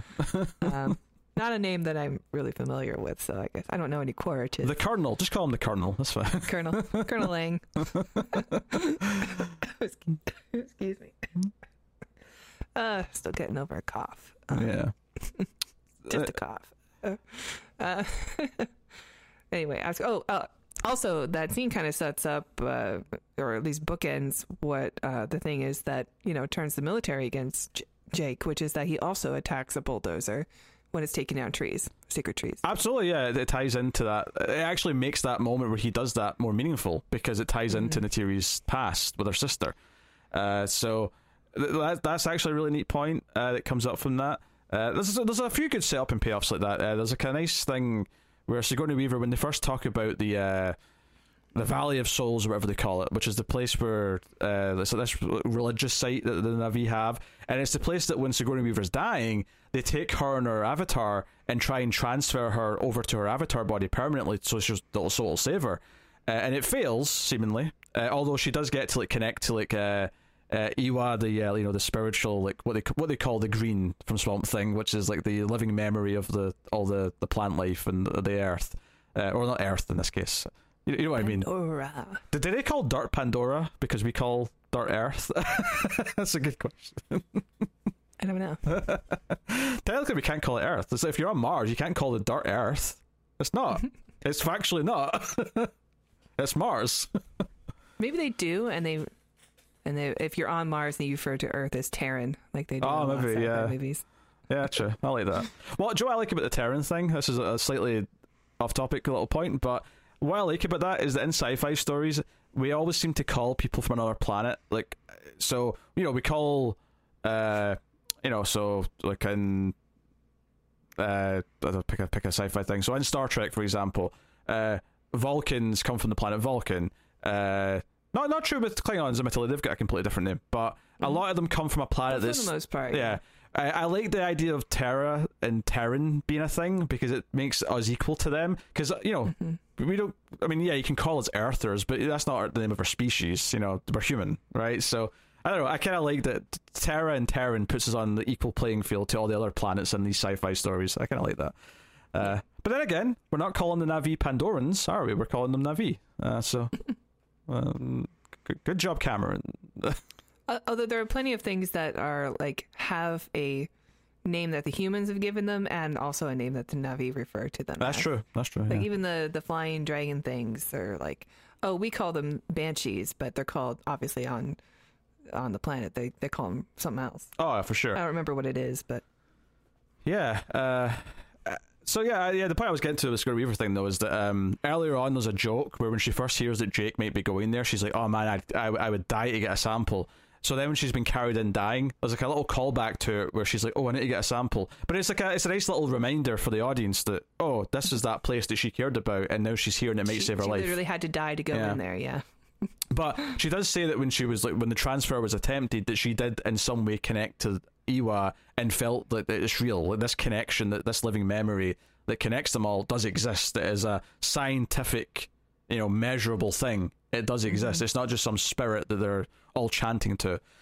Uh, which is you know which is is, is interesting and it- it's also the, the reason why that Neytiri doesn't kill Jake when she first sees him because she's going to shoot him with the arrow and then you know a little you know the speck of light thing the The jellyfish little- yeah, the little seed jellyfish thing that floats. yeah Just to- a little bit like a like a dandelion scene. you know he, he was saying no this guy this guy is pure of spirit and should be kept alive and uh you know obviously that kickstart their whole thing So that's why I was thinking maybe that's why uh, Sigourney Weaver's in the sequel because her Yeah. consciousness seems to go into Awa or into the world. Do you know, I was thinking that green thing is. I was thinking that as well. It was only when I looked at the IMDb for the second movie that I remembered hearing she's playing a different character. Uh, So I think that just, yeah. No, now, how Stephen Lang's back, I have no idea. I'm glad he is. maybe there's going to be like a Stephen Lang equivalent in the Na'vi that you know is going to be our our baddie again. I mean, he's listed as the. Uh, uh, you know, as the same character, but I don't know if that's just IMDb like guessing and like, you know, Maybe flashbacks or I, I, he's listed for all the sequels. okay. What if there's like you know, it's, it's been a little while since we've had an Avatar movie, so maybe there's like a montage in the beginning to get everybody caught up. I wonder. In that. no, I I've got a feeling that there's going to be something that en- ends up with either him in a an avatar body of his own. Maybe not in a V one though. Maybe he'll be in like a red body or something, like some sort of like villainous looking Maybe equivalent. Awa also took him. Maybe yeah. Maybe he's like he's, or may- maybe it's like a villainous version of Eva or not Eva, Iwa, Iwa? Iwa, Awa? Iwa, Aya? yeah. Enya. Hey, Enya's music goes well with Pandora. I can imagine listening to Enya as all these, you know, magic mountains and waterfalls are happening. Uh, Probably would have suited better than uh, Celine Dion, though I love Celine Dion. when her song started, though, I was like, oh yeah, Celine Dion. yeah, yeah. Uh, so, like, I, I think there there is a lot of like smart. Uh, even if the story is pretty simple and pretty old hat, and you know, I, I think some of the slower parts of the movie. But bizarrely, I think the weakest part of the movie is when Jake first meets Neytiri. Like that, like section up until a certain point, up until maybe we, we start getting like some proper growth and some montages of him like becoming an Na'vi. That's probably I think the, the slowest section of the film for me, and I think part of it is just because it is kind of going through the motions of that part of all these types of story, and it's probably the least. Even though you get to see like some cool alien birds and stuff, it it's probably the part that's the least unique to it. So because everything else in it feels like it's uniquely Avatar in the sense that okay, you've got this idea of traveling into the other body, so that when that's used mechanically, or you get James Cameron in action, it's like okay, this is when it feels like it's its own thing. Uh, when it's just doing the that, that raw bit in the middle that is just the you know the Pocahontas dances with wolves part, that's the part where it does feel the, the dullest, I guess. Uh, you know, to, to use a word. Yeah, I guess. I mean, obviously, the ending, which is very long in this film, but it is very exciting. Is, Yes. is is uh, you know is going to be more engaging. And the beginning, where you're just like, "What is this place? What is this world?" is also going to be more engaging. And the middle stuff is like going through the, the beats. But I I did remember when I was watching this today, I was thinking a lot of these parts. I'm reminded of what it felt like to watch in 3D, which is not as exciting now. watching it in 2D you know, the, especially the learning to fly parts and exploring the world, or even when like Pandora lights up at night for the first time and stuff like that, and just you know watching it with the 3D tech, which was used very very well in this movie, even for someone like you that doesn't like 3D, I'm sure Well, you uh, enjoyed watching it. It was shot in 3D, and the, the funny thing is, is that most 3D movies that came out for the next few years that basically sullied everyone's opinion on it were all conversions from being shot in 2D. You know, barring the odd exception. Uh, But yeah, like I, I, like, I'm probably not even going to see the new one in 3D because I just don't care about 3D uh, uh, anymore. And Well, I mean, if James Cameron wants me to watch his movie in 3D, then I will. if that's how he thinks we should watch it. um, oh, maybe, maybe I know the ticket I bought is 3D. I assume the IMAX one is going to be 3D also. Pro- it probably will be. Yeah. I, Yeah. I mean, maybe I'll maybe I'll just say maybe I'll get in the mood and be like, you know what, I'll I'll make the exception and do this one in 3D because Cameron wants me to see it in 3D. But uh, right now, I'm Has just he like, said that? Has he said like you?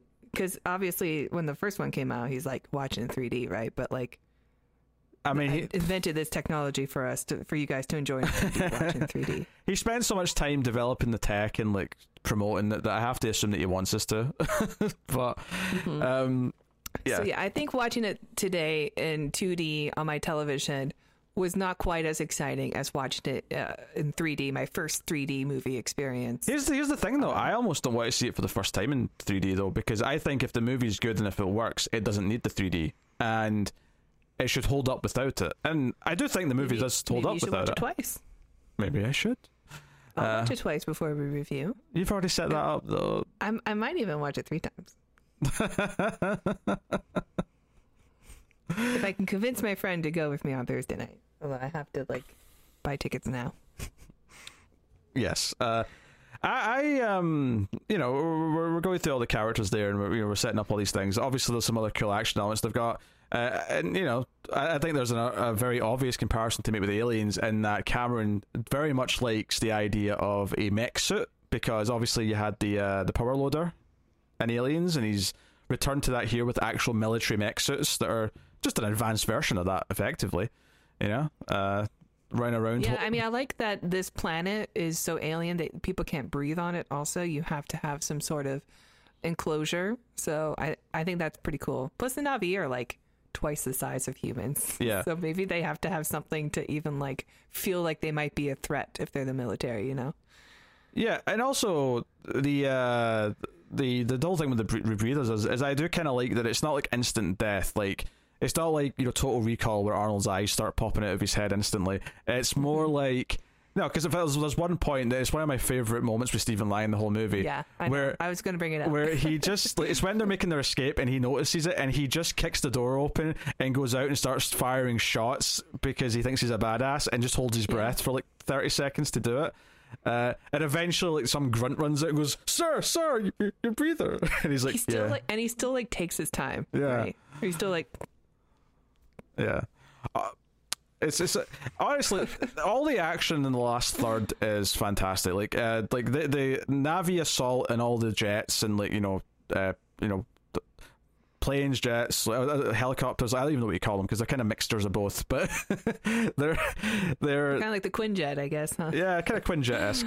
Um, Yeah. but you know they they're doing all these things. There's a great big moment when uh, turns out the other main Na'vi we get to know. Uh, uh, let me just uh, Tsu'tey, who's, who's the one who's kind of betrothed to Neytiri to begin with, uh, and doesn't like Jake very much. He's Kocoum from Pocahontas. Well, he's kind of the bully. I I actually kind of looked at him as being the. Uh, he's kind of the Na'vi equivalent to Norm's character, in that Mm-hmm. Jake's showing up and kind of taking like his role that he's supposed to have, and he's not happy about it. Uh, yeah. Until they, you know, the growth of like, no, he is better at this. And okay. yeah. Well, he kind of wins. Respect. He kind of wins both him and Norm over ultimately. Uh, but his, his big death moment where he like sort of like jump, like, the music's going and he jumps onto the back of one of the planes and he starts just like swiping, stabbing at like the Yeah, soldiers. it's a great slow mo shot. Yeah. Uh, but eventually he gets shot and you know falls off. And again, it's this idea of he's very good at being a warrior, but ultimately he he can't stand up to against too many people with big machine guns. Eventually, he's going to get mowed down, and that's the you know that's the the, ultimate thing. But it's, it's this great big moment. Um, but once it becomes you know like Eywa's heard Jake's like prayer for like help because that's when he says to Eywa he connects to it, and we'll talk about all the physical stuff uh, in a bit. But he connects to it and he says like where I come from, there's no green left. Like they ruined it, and they're going to try and do the same here. So please help. Like this is like you know we're fighting for you as much as we are like the Na'vi people. And sure enough, like you know Neytiri's almost about to get like you know killed by like the the the, the, the troops. And all these big ram aliens that we saw earlier, they're, they're like elephants with ram heads. I mean, I say ram heads. I don't mean like the head of a ram. I mean they have More like a hammerhead shark, Yeah. bone. But when I say ram, I mean because it's made for ramming. That's what I'm getting Yeah. at. They, they ram into things. It's meant to clear forests. Yes. out. Yeah. so they, they come right at them, and you know, we get the birds and stuff all come in, and uh, all that's great. But like, what I really appreciated is when Jake like eventually jumps on to like some of the planes and throws in some grenades into the like the the exhaust and things to make them blow up. He eventually it all looks good, but when he eventually gets to the main one, which is the one that uh, the colonel's on. And the colonel's like good enough at doing what he does that he like you know he's able to throw you know he, he tilts the plane so that Jake slips, but one of the grenades actually gets into one of the vents anyways, and like everything that happens in this sequence, which is then the colonel running out to the mech suit and trying to like gear up and like having to close it just in time as the explosion happens and part of his face gets burned and yada like all of it, all the way down to the the ground, which then the fight is like him in the mech suit taking on the Neytiri, who's come in to rescue Jake, who's knocked out at this point, um, and like. She, I mean, not even to mention that she's riding the, the scary monster from earlier on, who's now an ally because Eywa's connected all the, the animals together to like form Pandora Avengers to take on the military.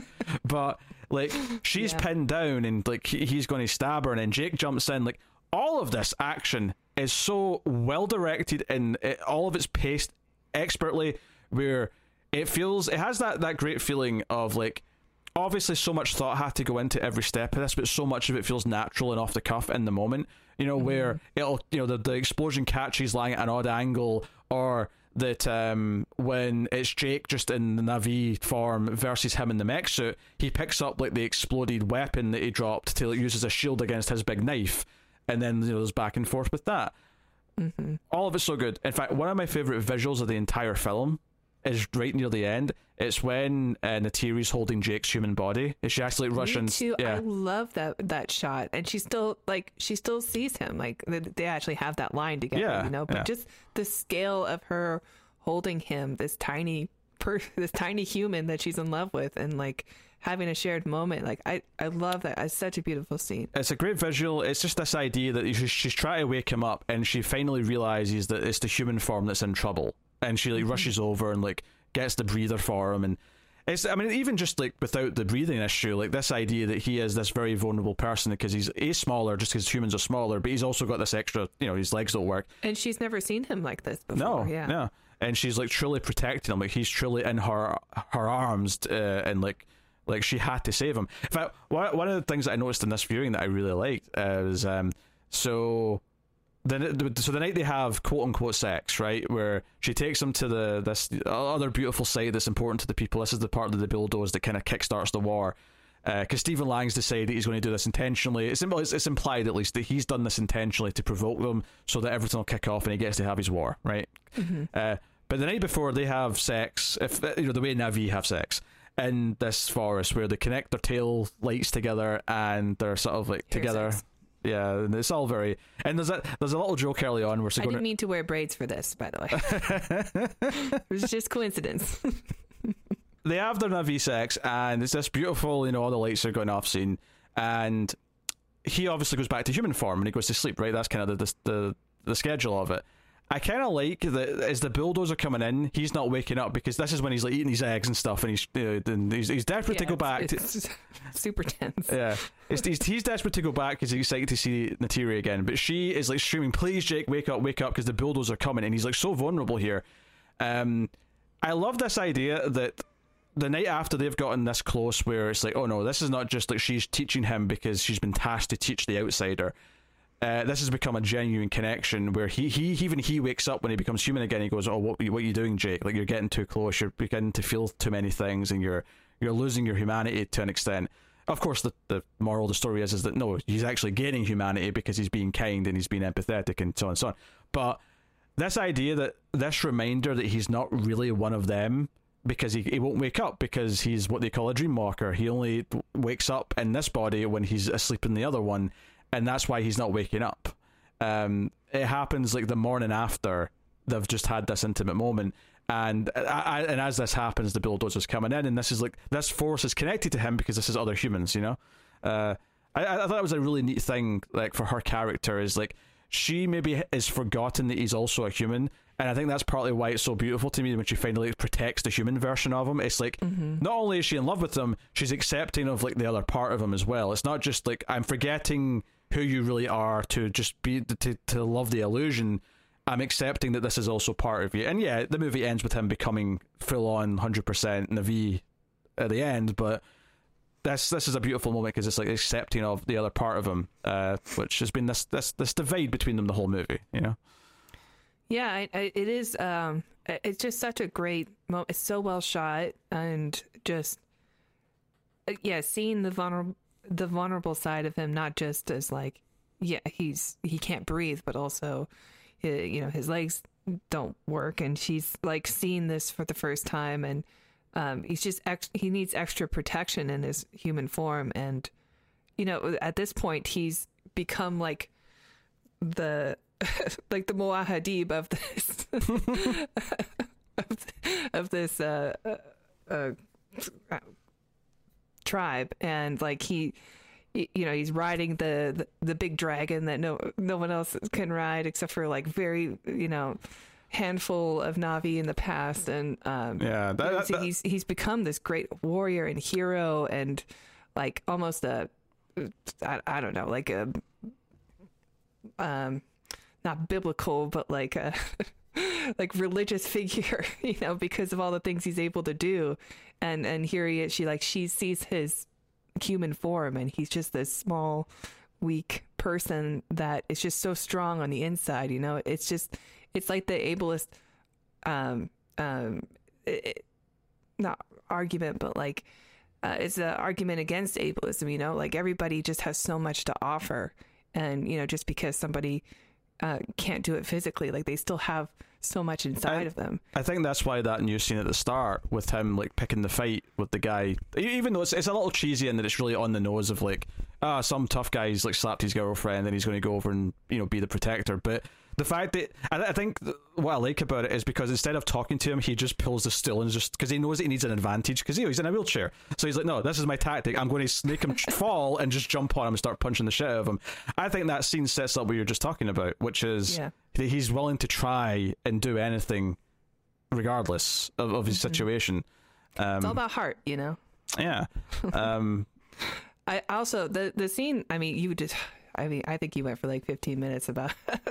it went through like 45 minutes of the movie, but like, uh, this the scene where like uh, uh, the animals and stuff come to help, where it's not just uh, it's not just human versus Na'vi anymore. It's humans versus Pandora, and Yeah, yeah. Uh, it that scene always or not always because I've only seen it twice, but like that scene also like made me start crying because I was just so happy. It, it just it reminds me of uh it's like the Rohirrim with Gandalf on the on the hill during you know the two towers during the Battle of Helm's Deep, which is a great you know battle in in movie history.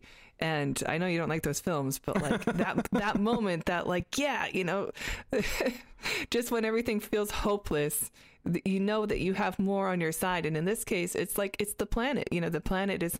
Uh, don't don't forget about you know uh, about about the world that you're from. Like there's we're, we not it's not just us. You know, we share this world, uh, which is the message obviously in this movie that you know humans have have lost because uh, you know Earth is very different now versus like Pandora, which hasn't made all the mistakes yet, and they're just so connected to their planet and like every like literally everything around them they can connect to. Um, so yeah, I love that moment. no, Anyway, just- yeah. We can go back to it.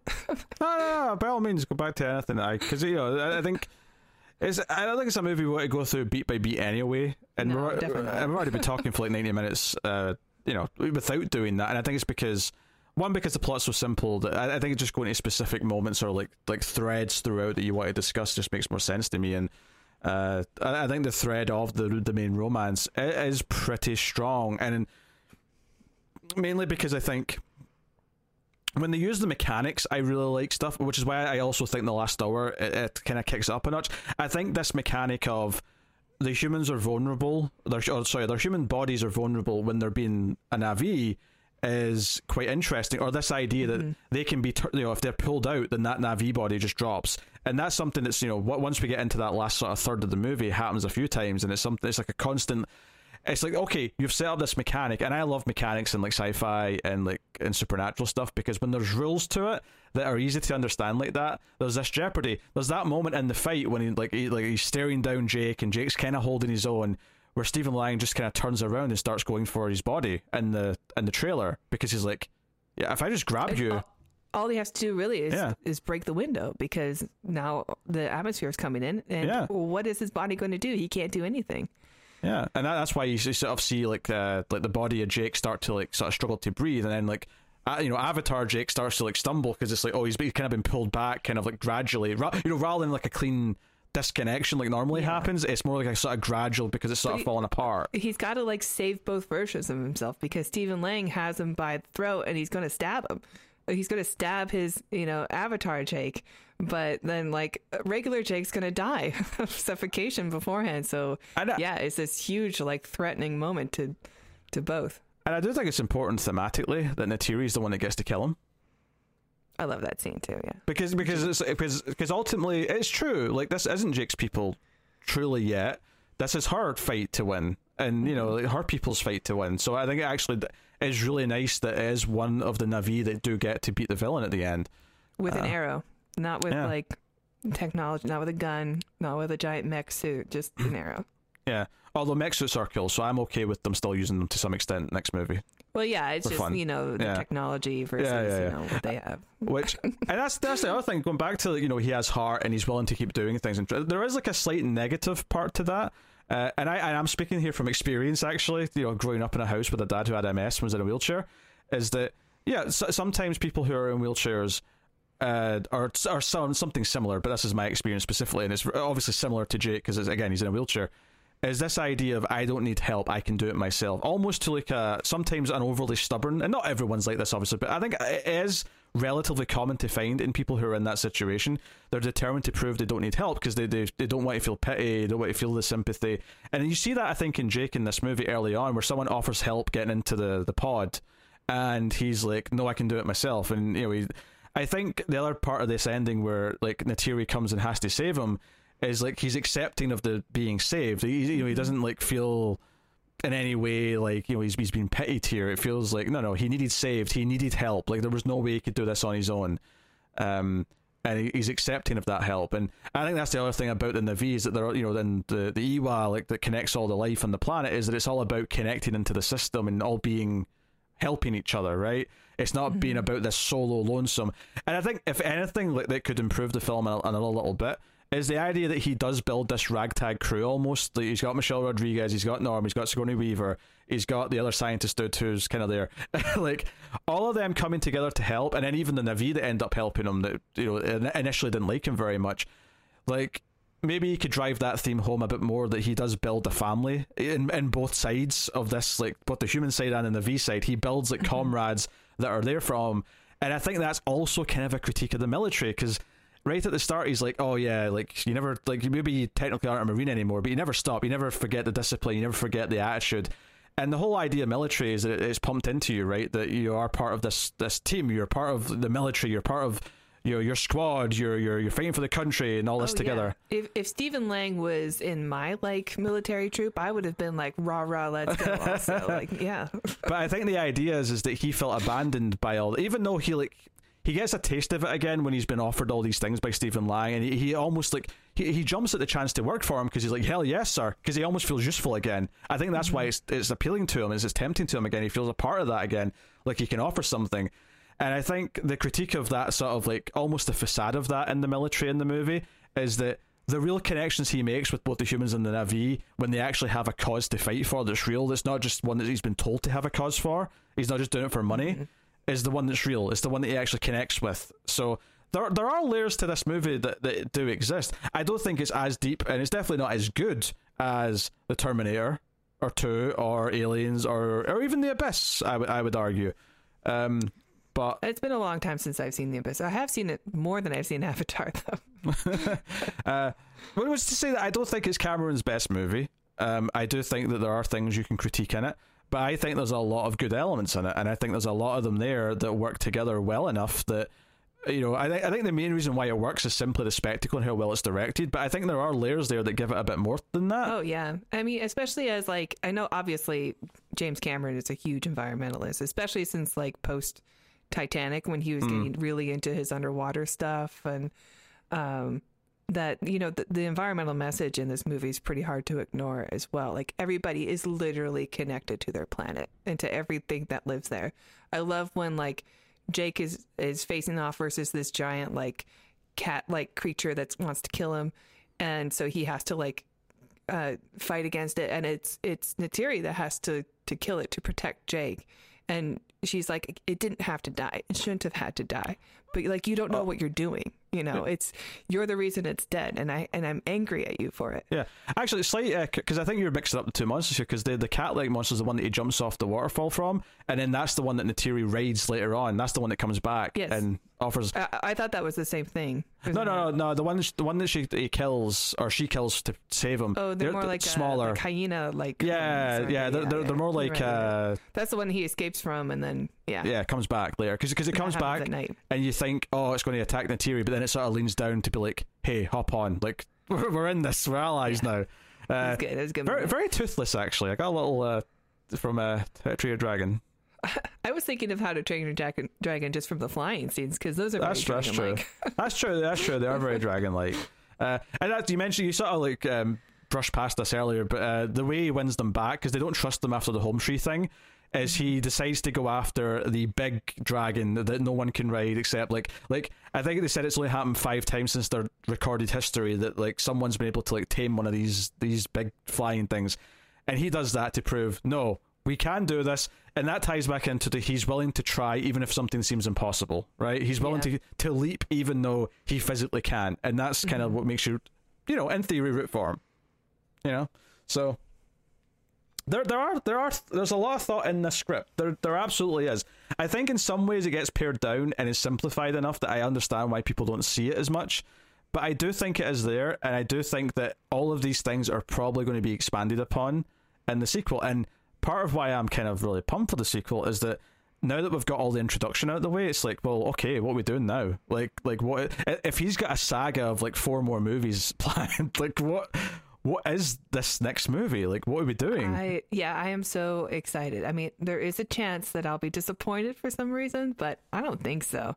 Like honestly, I I'm really excited to see what his next story is in this. I mean, especially after just watching this one, I'm like, yeah, I I love Pandora. I'm I'm ready to go back. So, some people who obviously don't like this movie and are quite jaded with it, obviously won't think this is much of a statement. But I do generally go into this next one thinking it's going to be better, not because I think this one's bad. I I, I think, like I say, it's not my favorite Cameron movie by any means, But but it has to be original. yeah, but like, it, just because he set the world up now, that my gut instinct is just like, okay, now he just gets to tell a better story in it. Now he gets to Honest- if he's got like 15 hours worth of story worth of scripts, like he's got to have uh, something good, right? Yeah, you you would think, and you know, I I- don't know, James Cameron, like he knows how to write movies.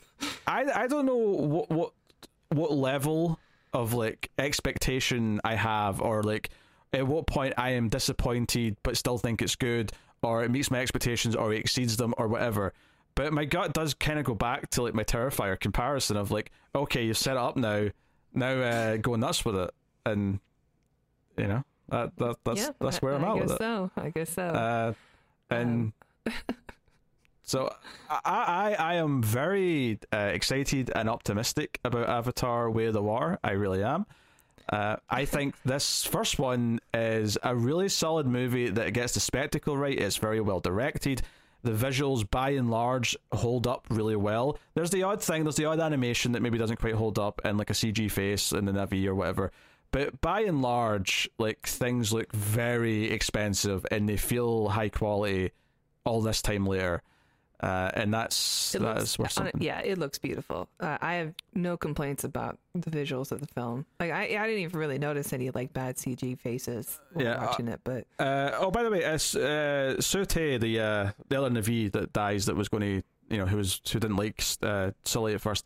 Uh, he's played by the guy who plays MM on The Boys, which I did not know until I checked who it was, and I was like, oh, that's cool. that is cool.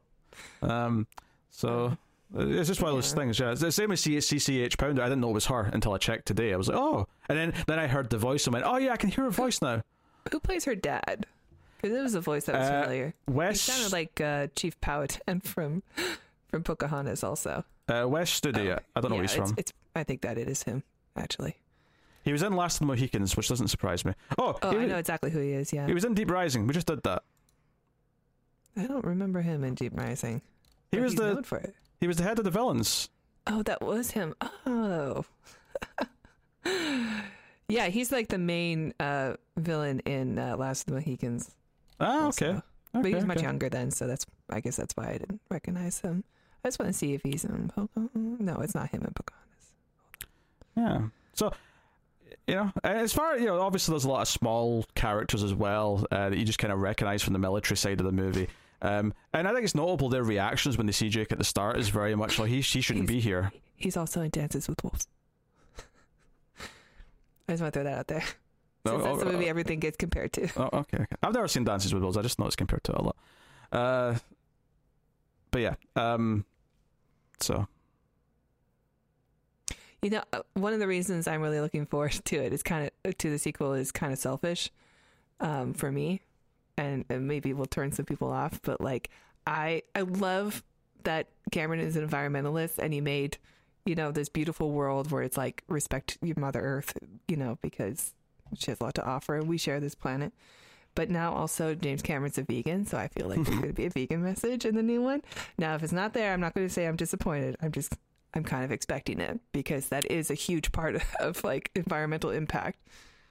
Yeah, well, it's This just- one seems to be more about water, obviously, but I mean, the thing is, though, is like you know, like it's kind of addressed in this movie where there's hunting and killing going on, but it's very much uh, respect what you kill. We kill it for a purpose. Uh, you know, yeah, like the, that the, is the, not a thing I enjoyed watching though. the series' whole thing about you know, like this is not a good kill because you know it, it didn't have to die, but you know it's your stupidity that got us here. Um, whereas you know when it's a good kill, it's like okay, no, we're killing this for food. That's its purpose, and we respect that it's offered us this, and it's all part of the life cycle. Yeah, the the noble savage like we say a prayer thing to make this okay is not like a thing that I, a trope that I enjoy watching on screen. Still, Yeah, you know, that- that's the, that's a complaint I still have. Yeah, but that that, that, very that is like- based on real things, though, right? Like that's real cultures have done that in the past. maybe I don't know. It might also just be sort of like a, uh, like the white man's version of certain cultures. Like I don't know. Okay. Okay, well, like there are like uh like halal, and I think in in like the Middle East and stuff where they slaughter animals and say a prayer uh, while they do it. So that's still a current practice. Yeah, but, But what it's I'm, very brutal. yeah, but what I'm saying is that this movie's already established like the the Na'vi's like outlook on this. I don't think it's going to suddenly change in the next movie. It might, I, I, because I mean, the writer and director has changed his views. So, and there, there it looks like they're going to a different like tribe in this one also. I, I just I, I, I don't think I don't I don't think it's going to factor in. But I mean, maybe, maybe there'll be a vegan message of some kind. But I I, I, I don't. Maybe, maybe. I, I I'm telling you, I know it was selfish, and I know it's going to turn people off, but like, I am excited for it. because I, I, like I, I don't think anything of when something's set in the past and it's a time where people had to hunt for food. I don't think oh those bastards like they should be vegan. Like it makes sense. No, of course and not. Yeah. and the, the the Na'vi in this world like they don't necessarily have industrial farming.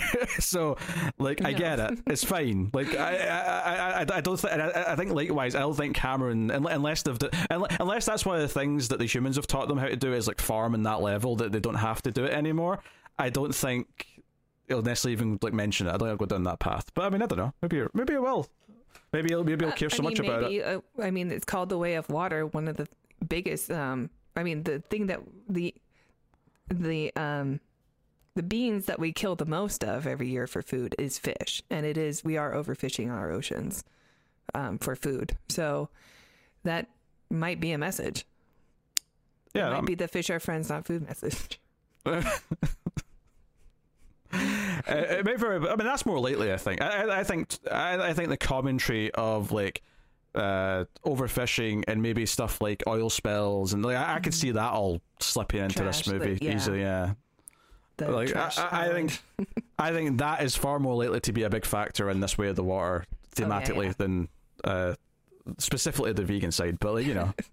You're right. I mean, a lot of people aren't ready for the message, so he might leave it out just for political reasons. But I, I, I don't know. I'm, I'm feeling maybe. I'm thinking maybe, maybe, maybe by five, when five comes out, he'll just straight out say it. I, I don't think it's not because he doesn't want to promote the message. I think it's just because it doesn't fit necessarily in the world that he's already set up. Is all I'm saying. Maybe other tribes are are, are vegan already. maybe, yeah, maybe we'll meet another tribe and they'll they'll have their own thoughts and ideas. Um, I don't know. From the trailer, it seems like they're going to like a tribe that stays mostly around the water. yeah, yeah, that makes sense. Um, so no, I, I, I am excited about all these. Uh, but just on on this uh, original film uh, a little bit, just to wrap it up and you know rate it. Um, you know, we didn't mention Sigourney Weaver too much. Obviously, she's a very capable hand. She's very strong screen presence whenever she's on. Um, so, like, obviously not saddened to see her there. If anything, you know, I'm always excited when some directors have the regulars that they bring back. Like, honestly, like, if he was a good luck charm for him. if he was alive, I have no doubt Paxton would have like popped up at some point. Like, I have no Well, he- doubt. He was alive in 2009, wasn't he? Well, yeah, 2009, but like, he wasn't going to put all of his regulars in the first one. He picked Sigourney. You know, Michael Biehn's still around. Sure, so is Lance Henriksen. Uh, we, we've got options. we've got options. I definitely thought Lance Anderson was dead like ten years ago. he does look pretty old, but he's a very work. He's, he's still making. He's he's in like fifty direct-to-video movies a year. That man is churning right, through yeah. jobs. Uh, but eh, you know, I, I I would not be surprised. It's just so funny though that it's been like thirteen years by the time this comes out since the first one. That like Zoe Saldana was like new when Avatar came out because Yeah, it was the a sa- star now. Yeah. it was the same year as Star Trek, and that was kind of her introduction. And now it's like, oh, she's been around for ages now. Like she's, you know, sh- she's an actress who's like touching forty probably at this point. yeah, I'm sure. Yeah. yeah. Uh, so it's just it's just kind of funny how much time has passed, and like this is where we are. I But imagine. I mean, it looks like they have children in this one from the trailer. yeah, so- it, it looks they're, like they're also teenagers. I don't know how the Na'vi age. Like maybe they're teenagers or like age five. I don't know.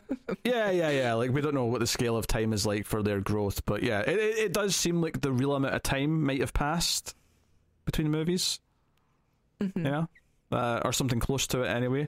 I wonder if they'll get into like if Jake's body, since his body was, you know, designed, it was like cloned in a scientific experiment to age quickly so that he can be an adult by the time. I think it takes five years for the ship to get there, right? And he, he mentions like, oh, they got bigger because they were just babies before. So I wonder if he ages differently. Like maybe he ages oh, faster yeah, than the, the- rest of them. So I was just to clarify what you meant there. The Na'vi bodies that they were had in a test tube had grown uh, on the trip to Pandora. Yeah, yeah. Yeah, to like a Um, full size adult. So But maybe maybe they speed it up though because they need to grow them. Yeah, but then does it does it keep accelerating? Like were the, Oh, were the bodies always meant to only last like 10, 10 15 years and I- then that expire? f- that feels like a plot for like Avatar five rather than two. like like for him to realize that he's got a limited time, expiration date because of this? Yeah, Like a body's replicant. not a naturally born one. Like a yeah. replicant. There's like a an end. I don't know, maybe, May- but that feels like something. Maybe they'll hint at it, but that feels like something for like you know a later, like near the end sequel. um, unless they're going to pass the torch to his son or something, and like he'll he'll he'll leave. But I um. I, I would suspect that although that because he is this weird hybrid and he's not necessarily a, a like a, a natural Na'vi body, that maybe it has some special qualities that maybe he can do something that the rest of the Na'vi can't do. Uh, for example, maybe like his Na'vi body can like breathe oxygen in a way that like you know because you know how like they need like the mask to like breathe properly in Pandora atmosphere. Uh, maybe if like maybe if there's a human ship that comes because it looks like there's going to be more human like of some kind in the sequel. I wonder if they come back as some sort of retaliation or something. Because it takes, you know, you know, like you said, it takes five years to make the trip. So by the time they go back and they find out what's happened on Pandora, it's like, okay, gear up, everyone. We're going back to fight. You know, another five years back. Just leave this this resource Yeah. there. Yeah. So, so that means that it would be ten years before like the, the reinforcements like come back effectively. You know, so Mm, It could be a 10-year jump, Could be yeah. right. Yeah.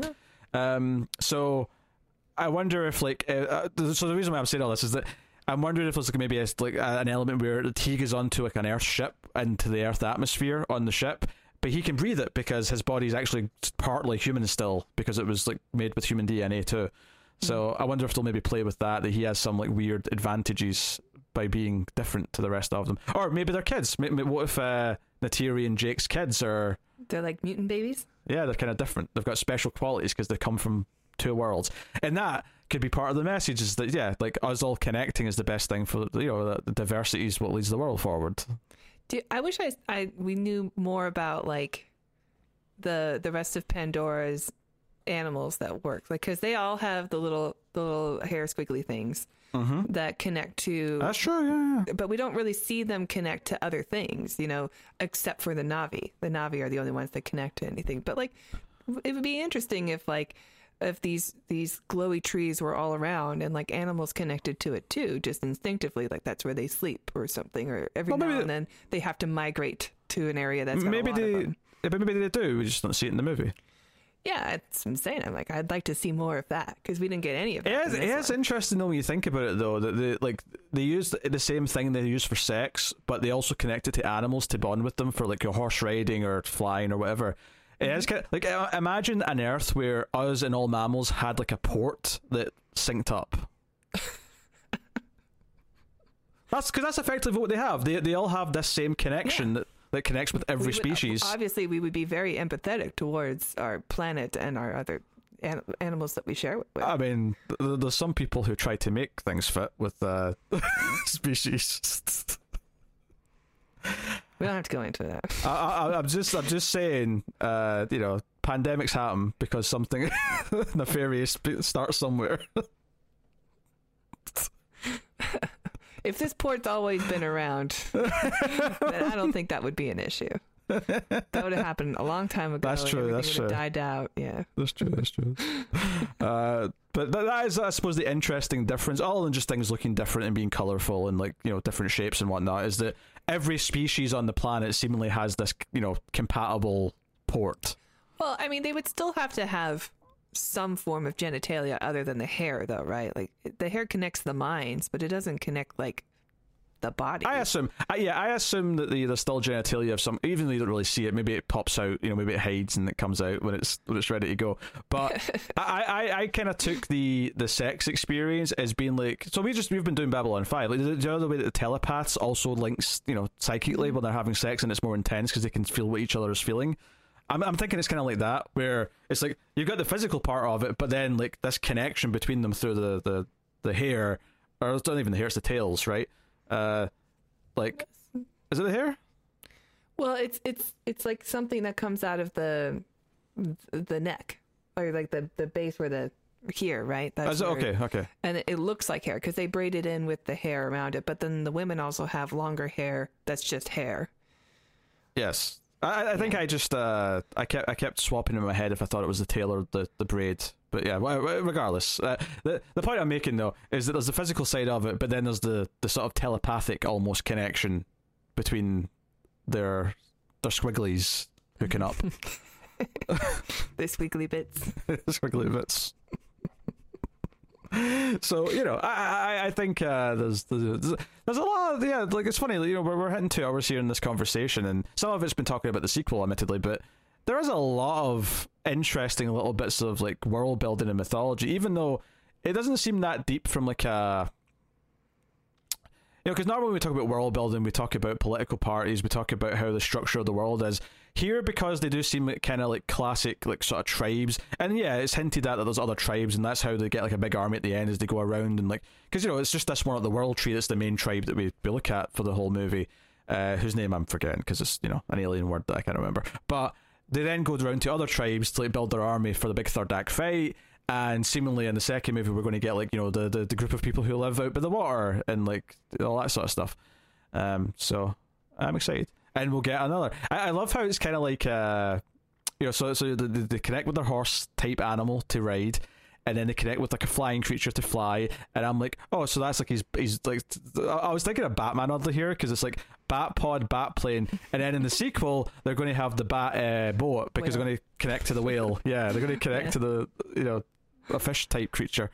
Um, so it's funny, uh, and because they said that yeah they, they can connect to any of the horsey creatures, but the the birds like once someone's connected to one of those creatures, that creature will only ever fly with that that person, that Na'vi. Uh, I think that's quite interesting. As a you know, there's like a, a yeah, bond. there's a bond. Yeah. yeah. Which again is kind of like How to Train Your like- Dragon when I think of. or like uh, like birds will have uh, imprinting, so maybe it's Mm. sort of taken from that, where they can imprint on who uh, on someone. It doesn't even have to be Mm, another Mm, bird, you know. I'm just, I'm getting Twilight flashbacks from the word imprinting. Mm. Yeah, I heard rumor about that. I haven't actually watched uh, Mm. the movies where that's a thing. A lot of problematic uh, questions arise. Are dogs known for imprinting? I thought it was just a bird thing. I don't know, but there's imprinting, and they're imprint, and I, I don't know what it says when you're imprinting on someone who's like, you know, underage. I was going to say underage, but yes, is a newly born baby. It's a lot, lot of wild things going on here. Um, yeah, uh, is you know like I, I think the movie has its its cheesier moments. There's some lines of dialogue that are a bit on the nose. There's a few characters that are a bit thin, and I think Sam Worthington as an actor, as a leading man, is just fine. I don't think he's particularly good, but I don't think he's bad either. I think he's just kind of. Obviously, he's helped a lot by having a good director direct him. Like that, obviously, is like. I I think if you look at Sam Worthington and something like Clash of the Titans, you're like, oh god, like you can see how much Cameron like helps a ba- like, not a bad actor, but like a, you know a mediocre actor, right? I I don't hate that movie. Your credibility. No, I don't hate that movie. Your credibility is in the toilet. movie and I went, "This was a pretty good movie," and then all of a sudden I realized everybody hates it. And I went, "Oh, I don't know." And then I saw the sequel, and I kind of felt the same way. Like I kind of like the sequel too. Mm, I'm just glad it's not sci-fi, so we don't have to I do feel it. that way about Waterworld also. I I mean, Waterworld's a great movie. War no Warworld's shit, but it's an interesting. It's more. It's a more interesting bad movie. So there's something to talk about with that at least, Waterworld's good. which is which is good because we have to do it at some point because it's a sci-fi movie. But But also, um, this is this is Taylor Kitsch, I think. But I also kind of like John Carter of Mars.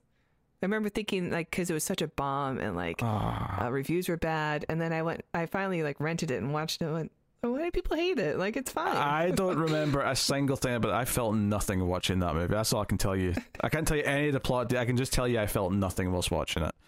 well, I don't know. I, uh, I I like what I like. You have ruined so much of your credibility uh, on this review. I'm just going to say it. Maybe I represent a lot of people. A lot of people are just like, you know, sometimes people are just too hard on movies. Tara, for the audio people, Tara is holding up a copy of Johnny Mnemonic on Blu-ray that she purchased. Uh, so just uh, black context. and white version. haven't watched it yet though. My I- I- didn't work. Uh, we're getting away from the, the subject here, which is we're going to rate Avatar out of ten. So uh, you're up. I love Avatar. I'm uh, so glad that this was the next movie on the list, regardless of whether or not there was a sequel, because it was about time I revisited it and reassured myself that I was right to defend Avatar th- this past 13 years. Because I think it's I think it's fantastic. I think you know creating a new world is is hard, and like this is so well thought out. Uh, obviously, the, the characters are, are great, and the um, every all the all the different layers that we went through. I mean, this was a pretty decent discussion, and it was. It's just there's so it's so rich, right? It's just such a rich world that that, that he's created with his team, and uh, so satisfying as like a sci-fi fan and like an environmentalist, and I just I I uh, yeah I, I'm proud to be an Avatar defender, and I'll give it a nine out of ten. Okay. Uh, I like Avatar a lot. I liked it a lot at the time. Uh, I still like it a lot now.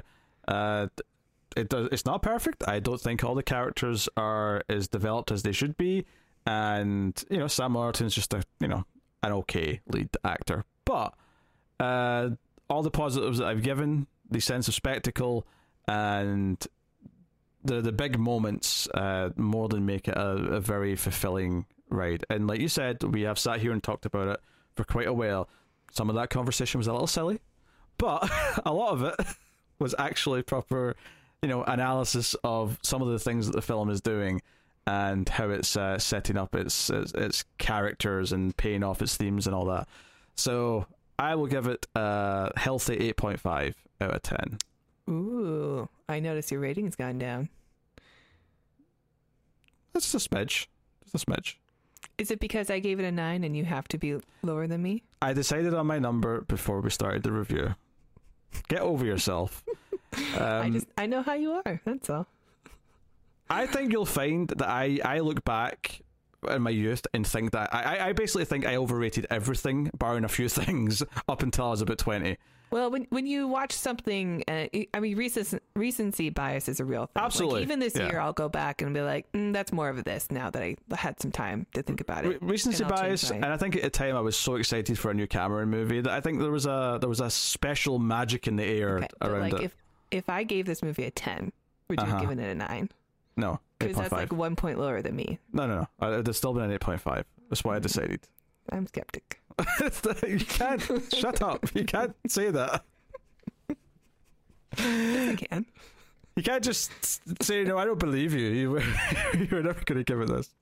No, it's an eight point five to me. want. Um, you know, it is Cameron's like fifth best movie, which you know, you know, which is fine. I think I, honestly, like, I probably like this one a bit more than Terminator Two.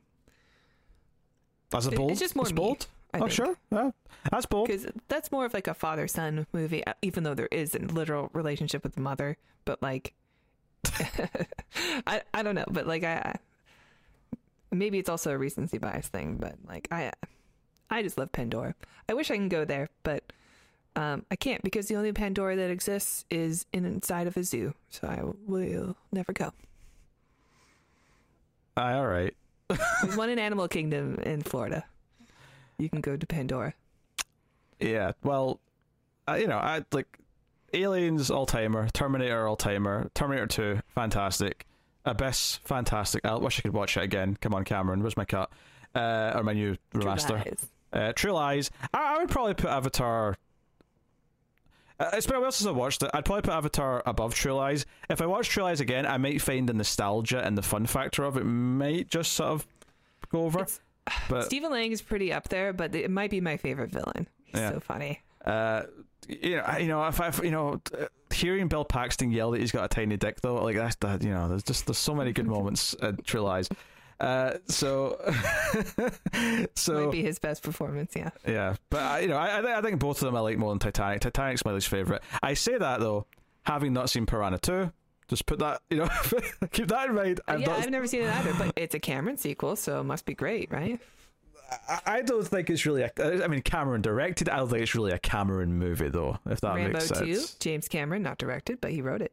He just wrote it, and it's uh, easily much worse than everything he directed. yeah. He definitely wrote it and was like, I don't care about this. Let's just make it an action movie. Rambo is a very different character now. Yeah, like, like I, I think first uh, Rambo: First Blood Part Two is a fun enough movie, but it is nothing compared to First Blood, and it's very clear Oh, why. First Blood is so good. It's very clear why he picked Aliens to direct over the second Rambo. Right, he picked the right one. I know it's a tangent, but like, I I re- like refused to watch the Rambo movies because I thought they were so cheesy and stupid based on like the covers and stuff. And I, when I watched First Blood, I was just like, oh, this is like a drama. like this is a really good movie. I was so shocked and resistant to the Rambo films for so long when I finally watched First Blood. I, I mean, on so, that yeah. on- on that subject, there's obviously some Vietnam comparisons and, and Oh, yeah, Avatar. totally. I don't think we mentioned that too much. We, I, I, mean, how can you not like with all the, uh, I don't know, like just like the you can compare it to Apocalypse Now, like with all the, Yeah. the napalm scenes, you know, when they're taking out the trees, just the environment, whatever, just wipe it clean. We're at war now. yeah, so there you go. That's Avatar. That's that's that's what turned out to be an epic length review of of the film and thoughts on the sequel and whatnot. So. Yes, by all means, uh, complain in the comments about how much you don't like Avatar because I expect that's what we're going to find. and uh, but uh, still like, subscribe, and ding the bell and all that stuff because it helps us out a lot if you do that. And also, you can hit the super thanks button or go to patreon.com slash mildfuzztv and support us for as little as well anything really. But you know, you get you get, you get goodies starting at three dollars per month, including bonus episodes um, and a monthly show called Meltdown, which uh, has us just talking about different movies we've watched over the month, and we do a sci-fi quiz with each other. Uh, fun times. So yeah, uh, go and go and see if you're interested, and all of that. Um, so yeah, uh, I I guess just to sum all this up, uh, James Cameron rules, and Zack Snyder is a hack. Uh, th- th- th- I'll end on see that. Zack Snyder drools. I wasn't trying to say that. I was. I, was I had my own cadence that I wanted to deliver, and I feel like I nailed it. Um, Avatar is better than anything Zack Snyder has ever touched. The end. I just, it- it's so weird to me. There's people out there who defend like Batman v Superman and shit on Avatar, and I just don't get it. I just, don't, I can't fathom it. Anyway, Yeah. uh, this is uh this has been our, our podcast talking about Avatar. Look out in two weeks for the review of Avatar: Way of the Water, which I suspect will be a meaty discussion about the uh, everything in the film. So thank you Do we very much. Something next time, or Yeah, of course we do. it's, Oh, a, it's a movie, a sci-fi movie, or It's a sci-fi podcast. Of course, it's a sci-fi movie. what we do? What are we doing next time? We're doing Rise of the Planet of the Apes. Woo! We're finally going back. We did, obviously we did the original five, we did the remake, so we're finally making a start on the the modern trilogy. So Booyah! yes, yes, yes. It's, basically Tara's Christmas present. Thank you. she begged, she begged to go back to the apes, and I'm like, fine, we'll do Rise of the Planet of the Apes in between the avatars. It's what I asked Santa for. Anywho, that is the show. Thank you once again for watching or listening. We always appreciate it. Keep watching science fiction and computer at Salsa.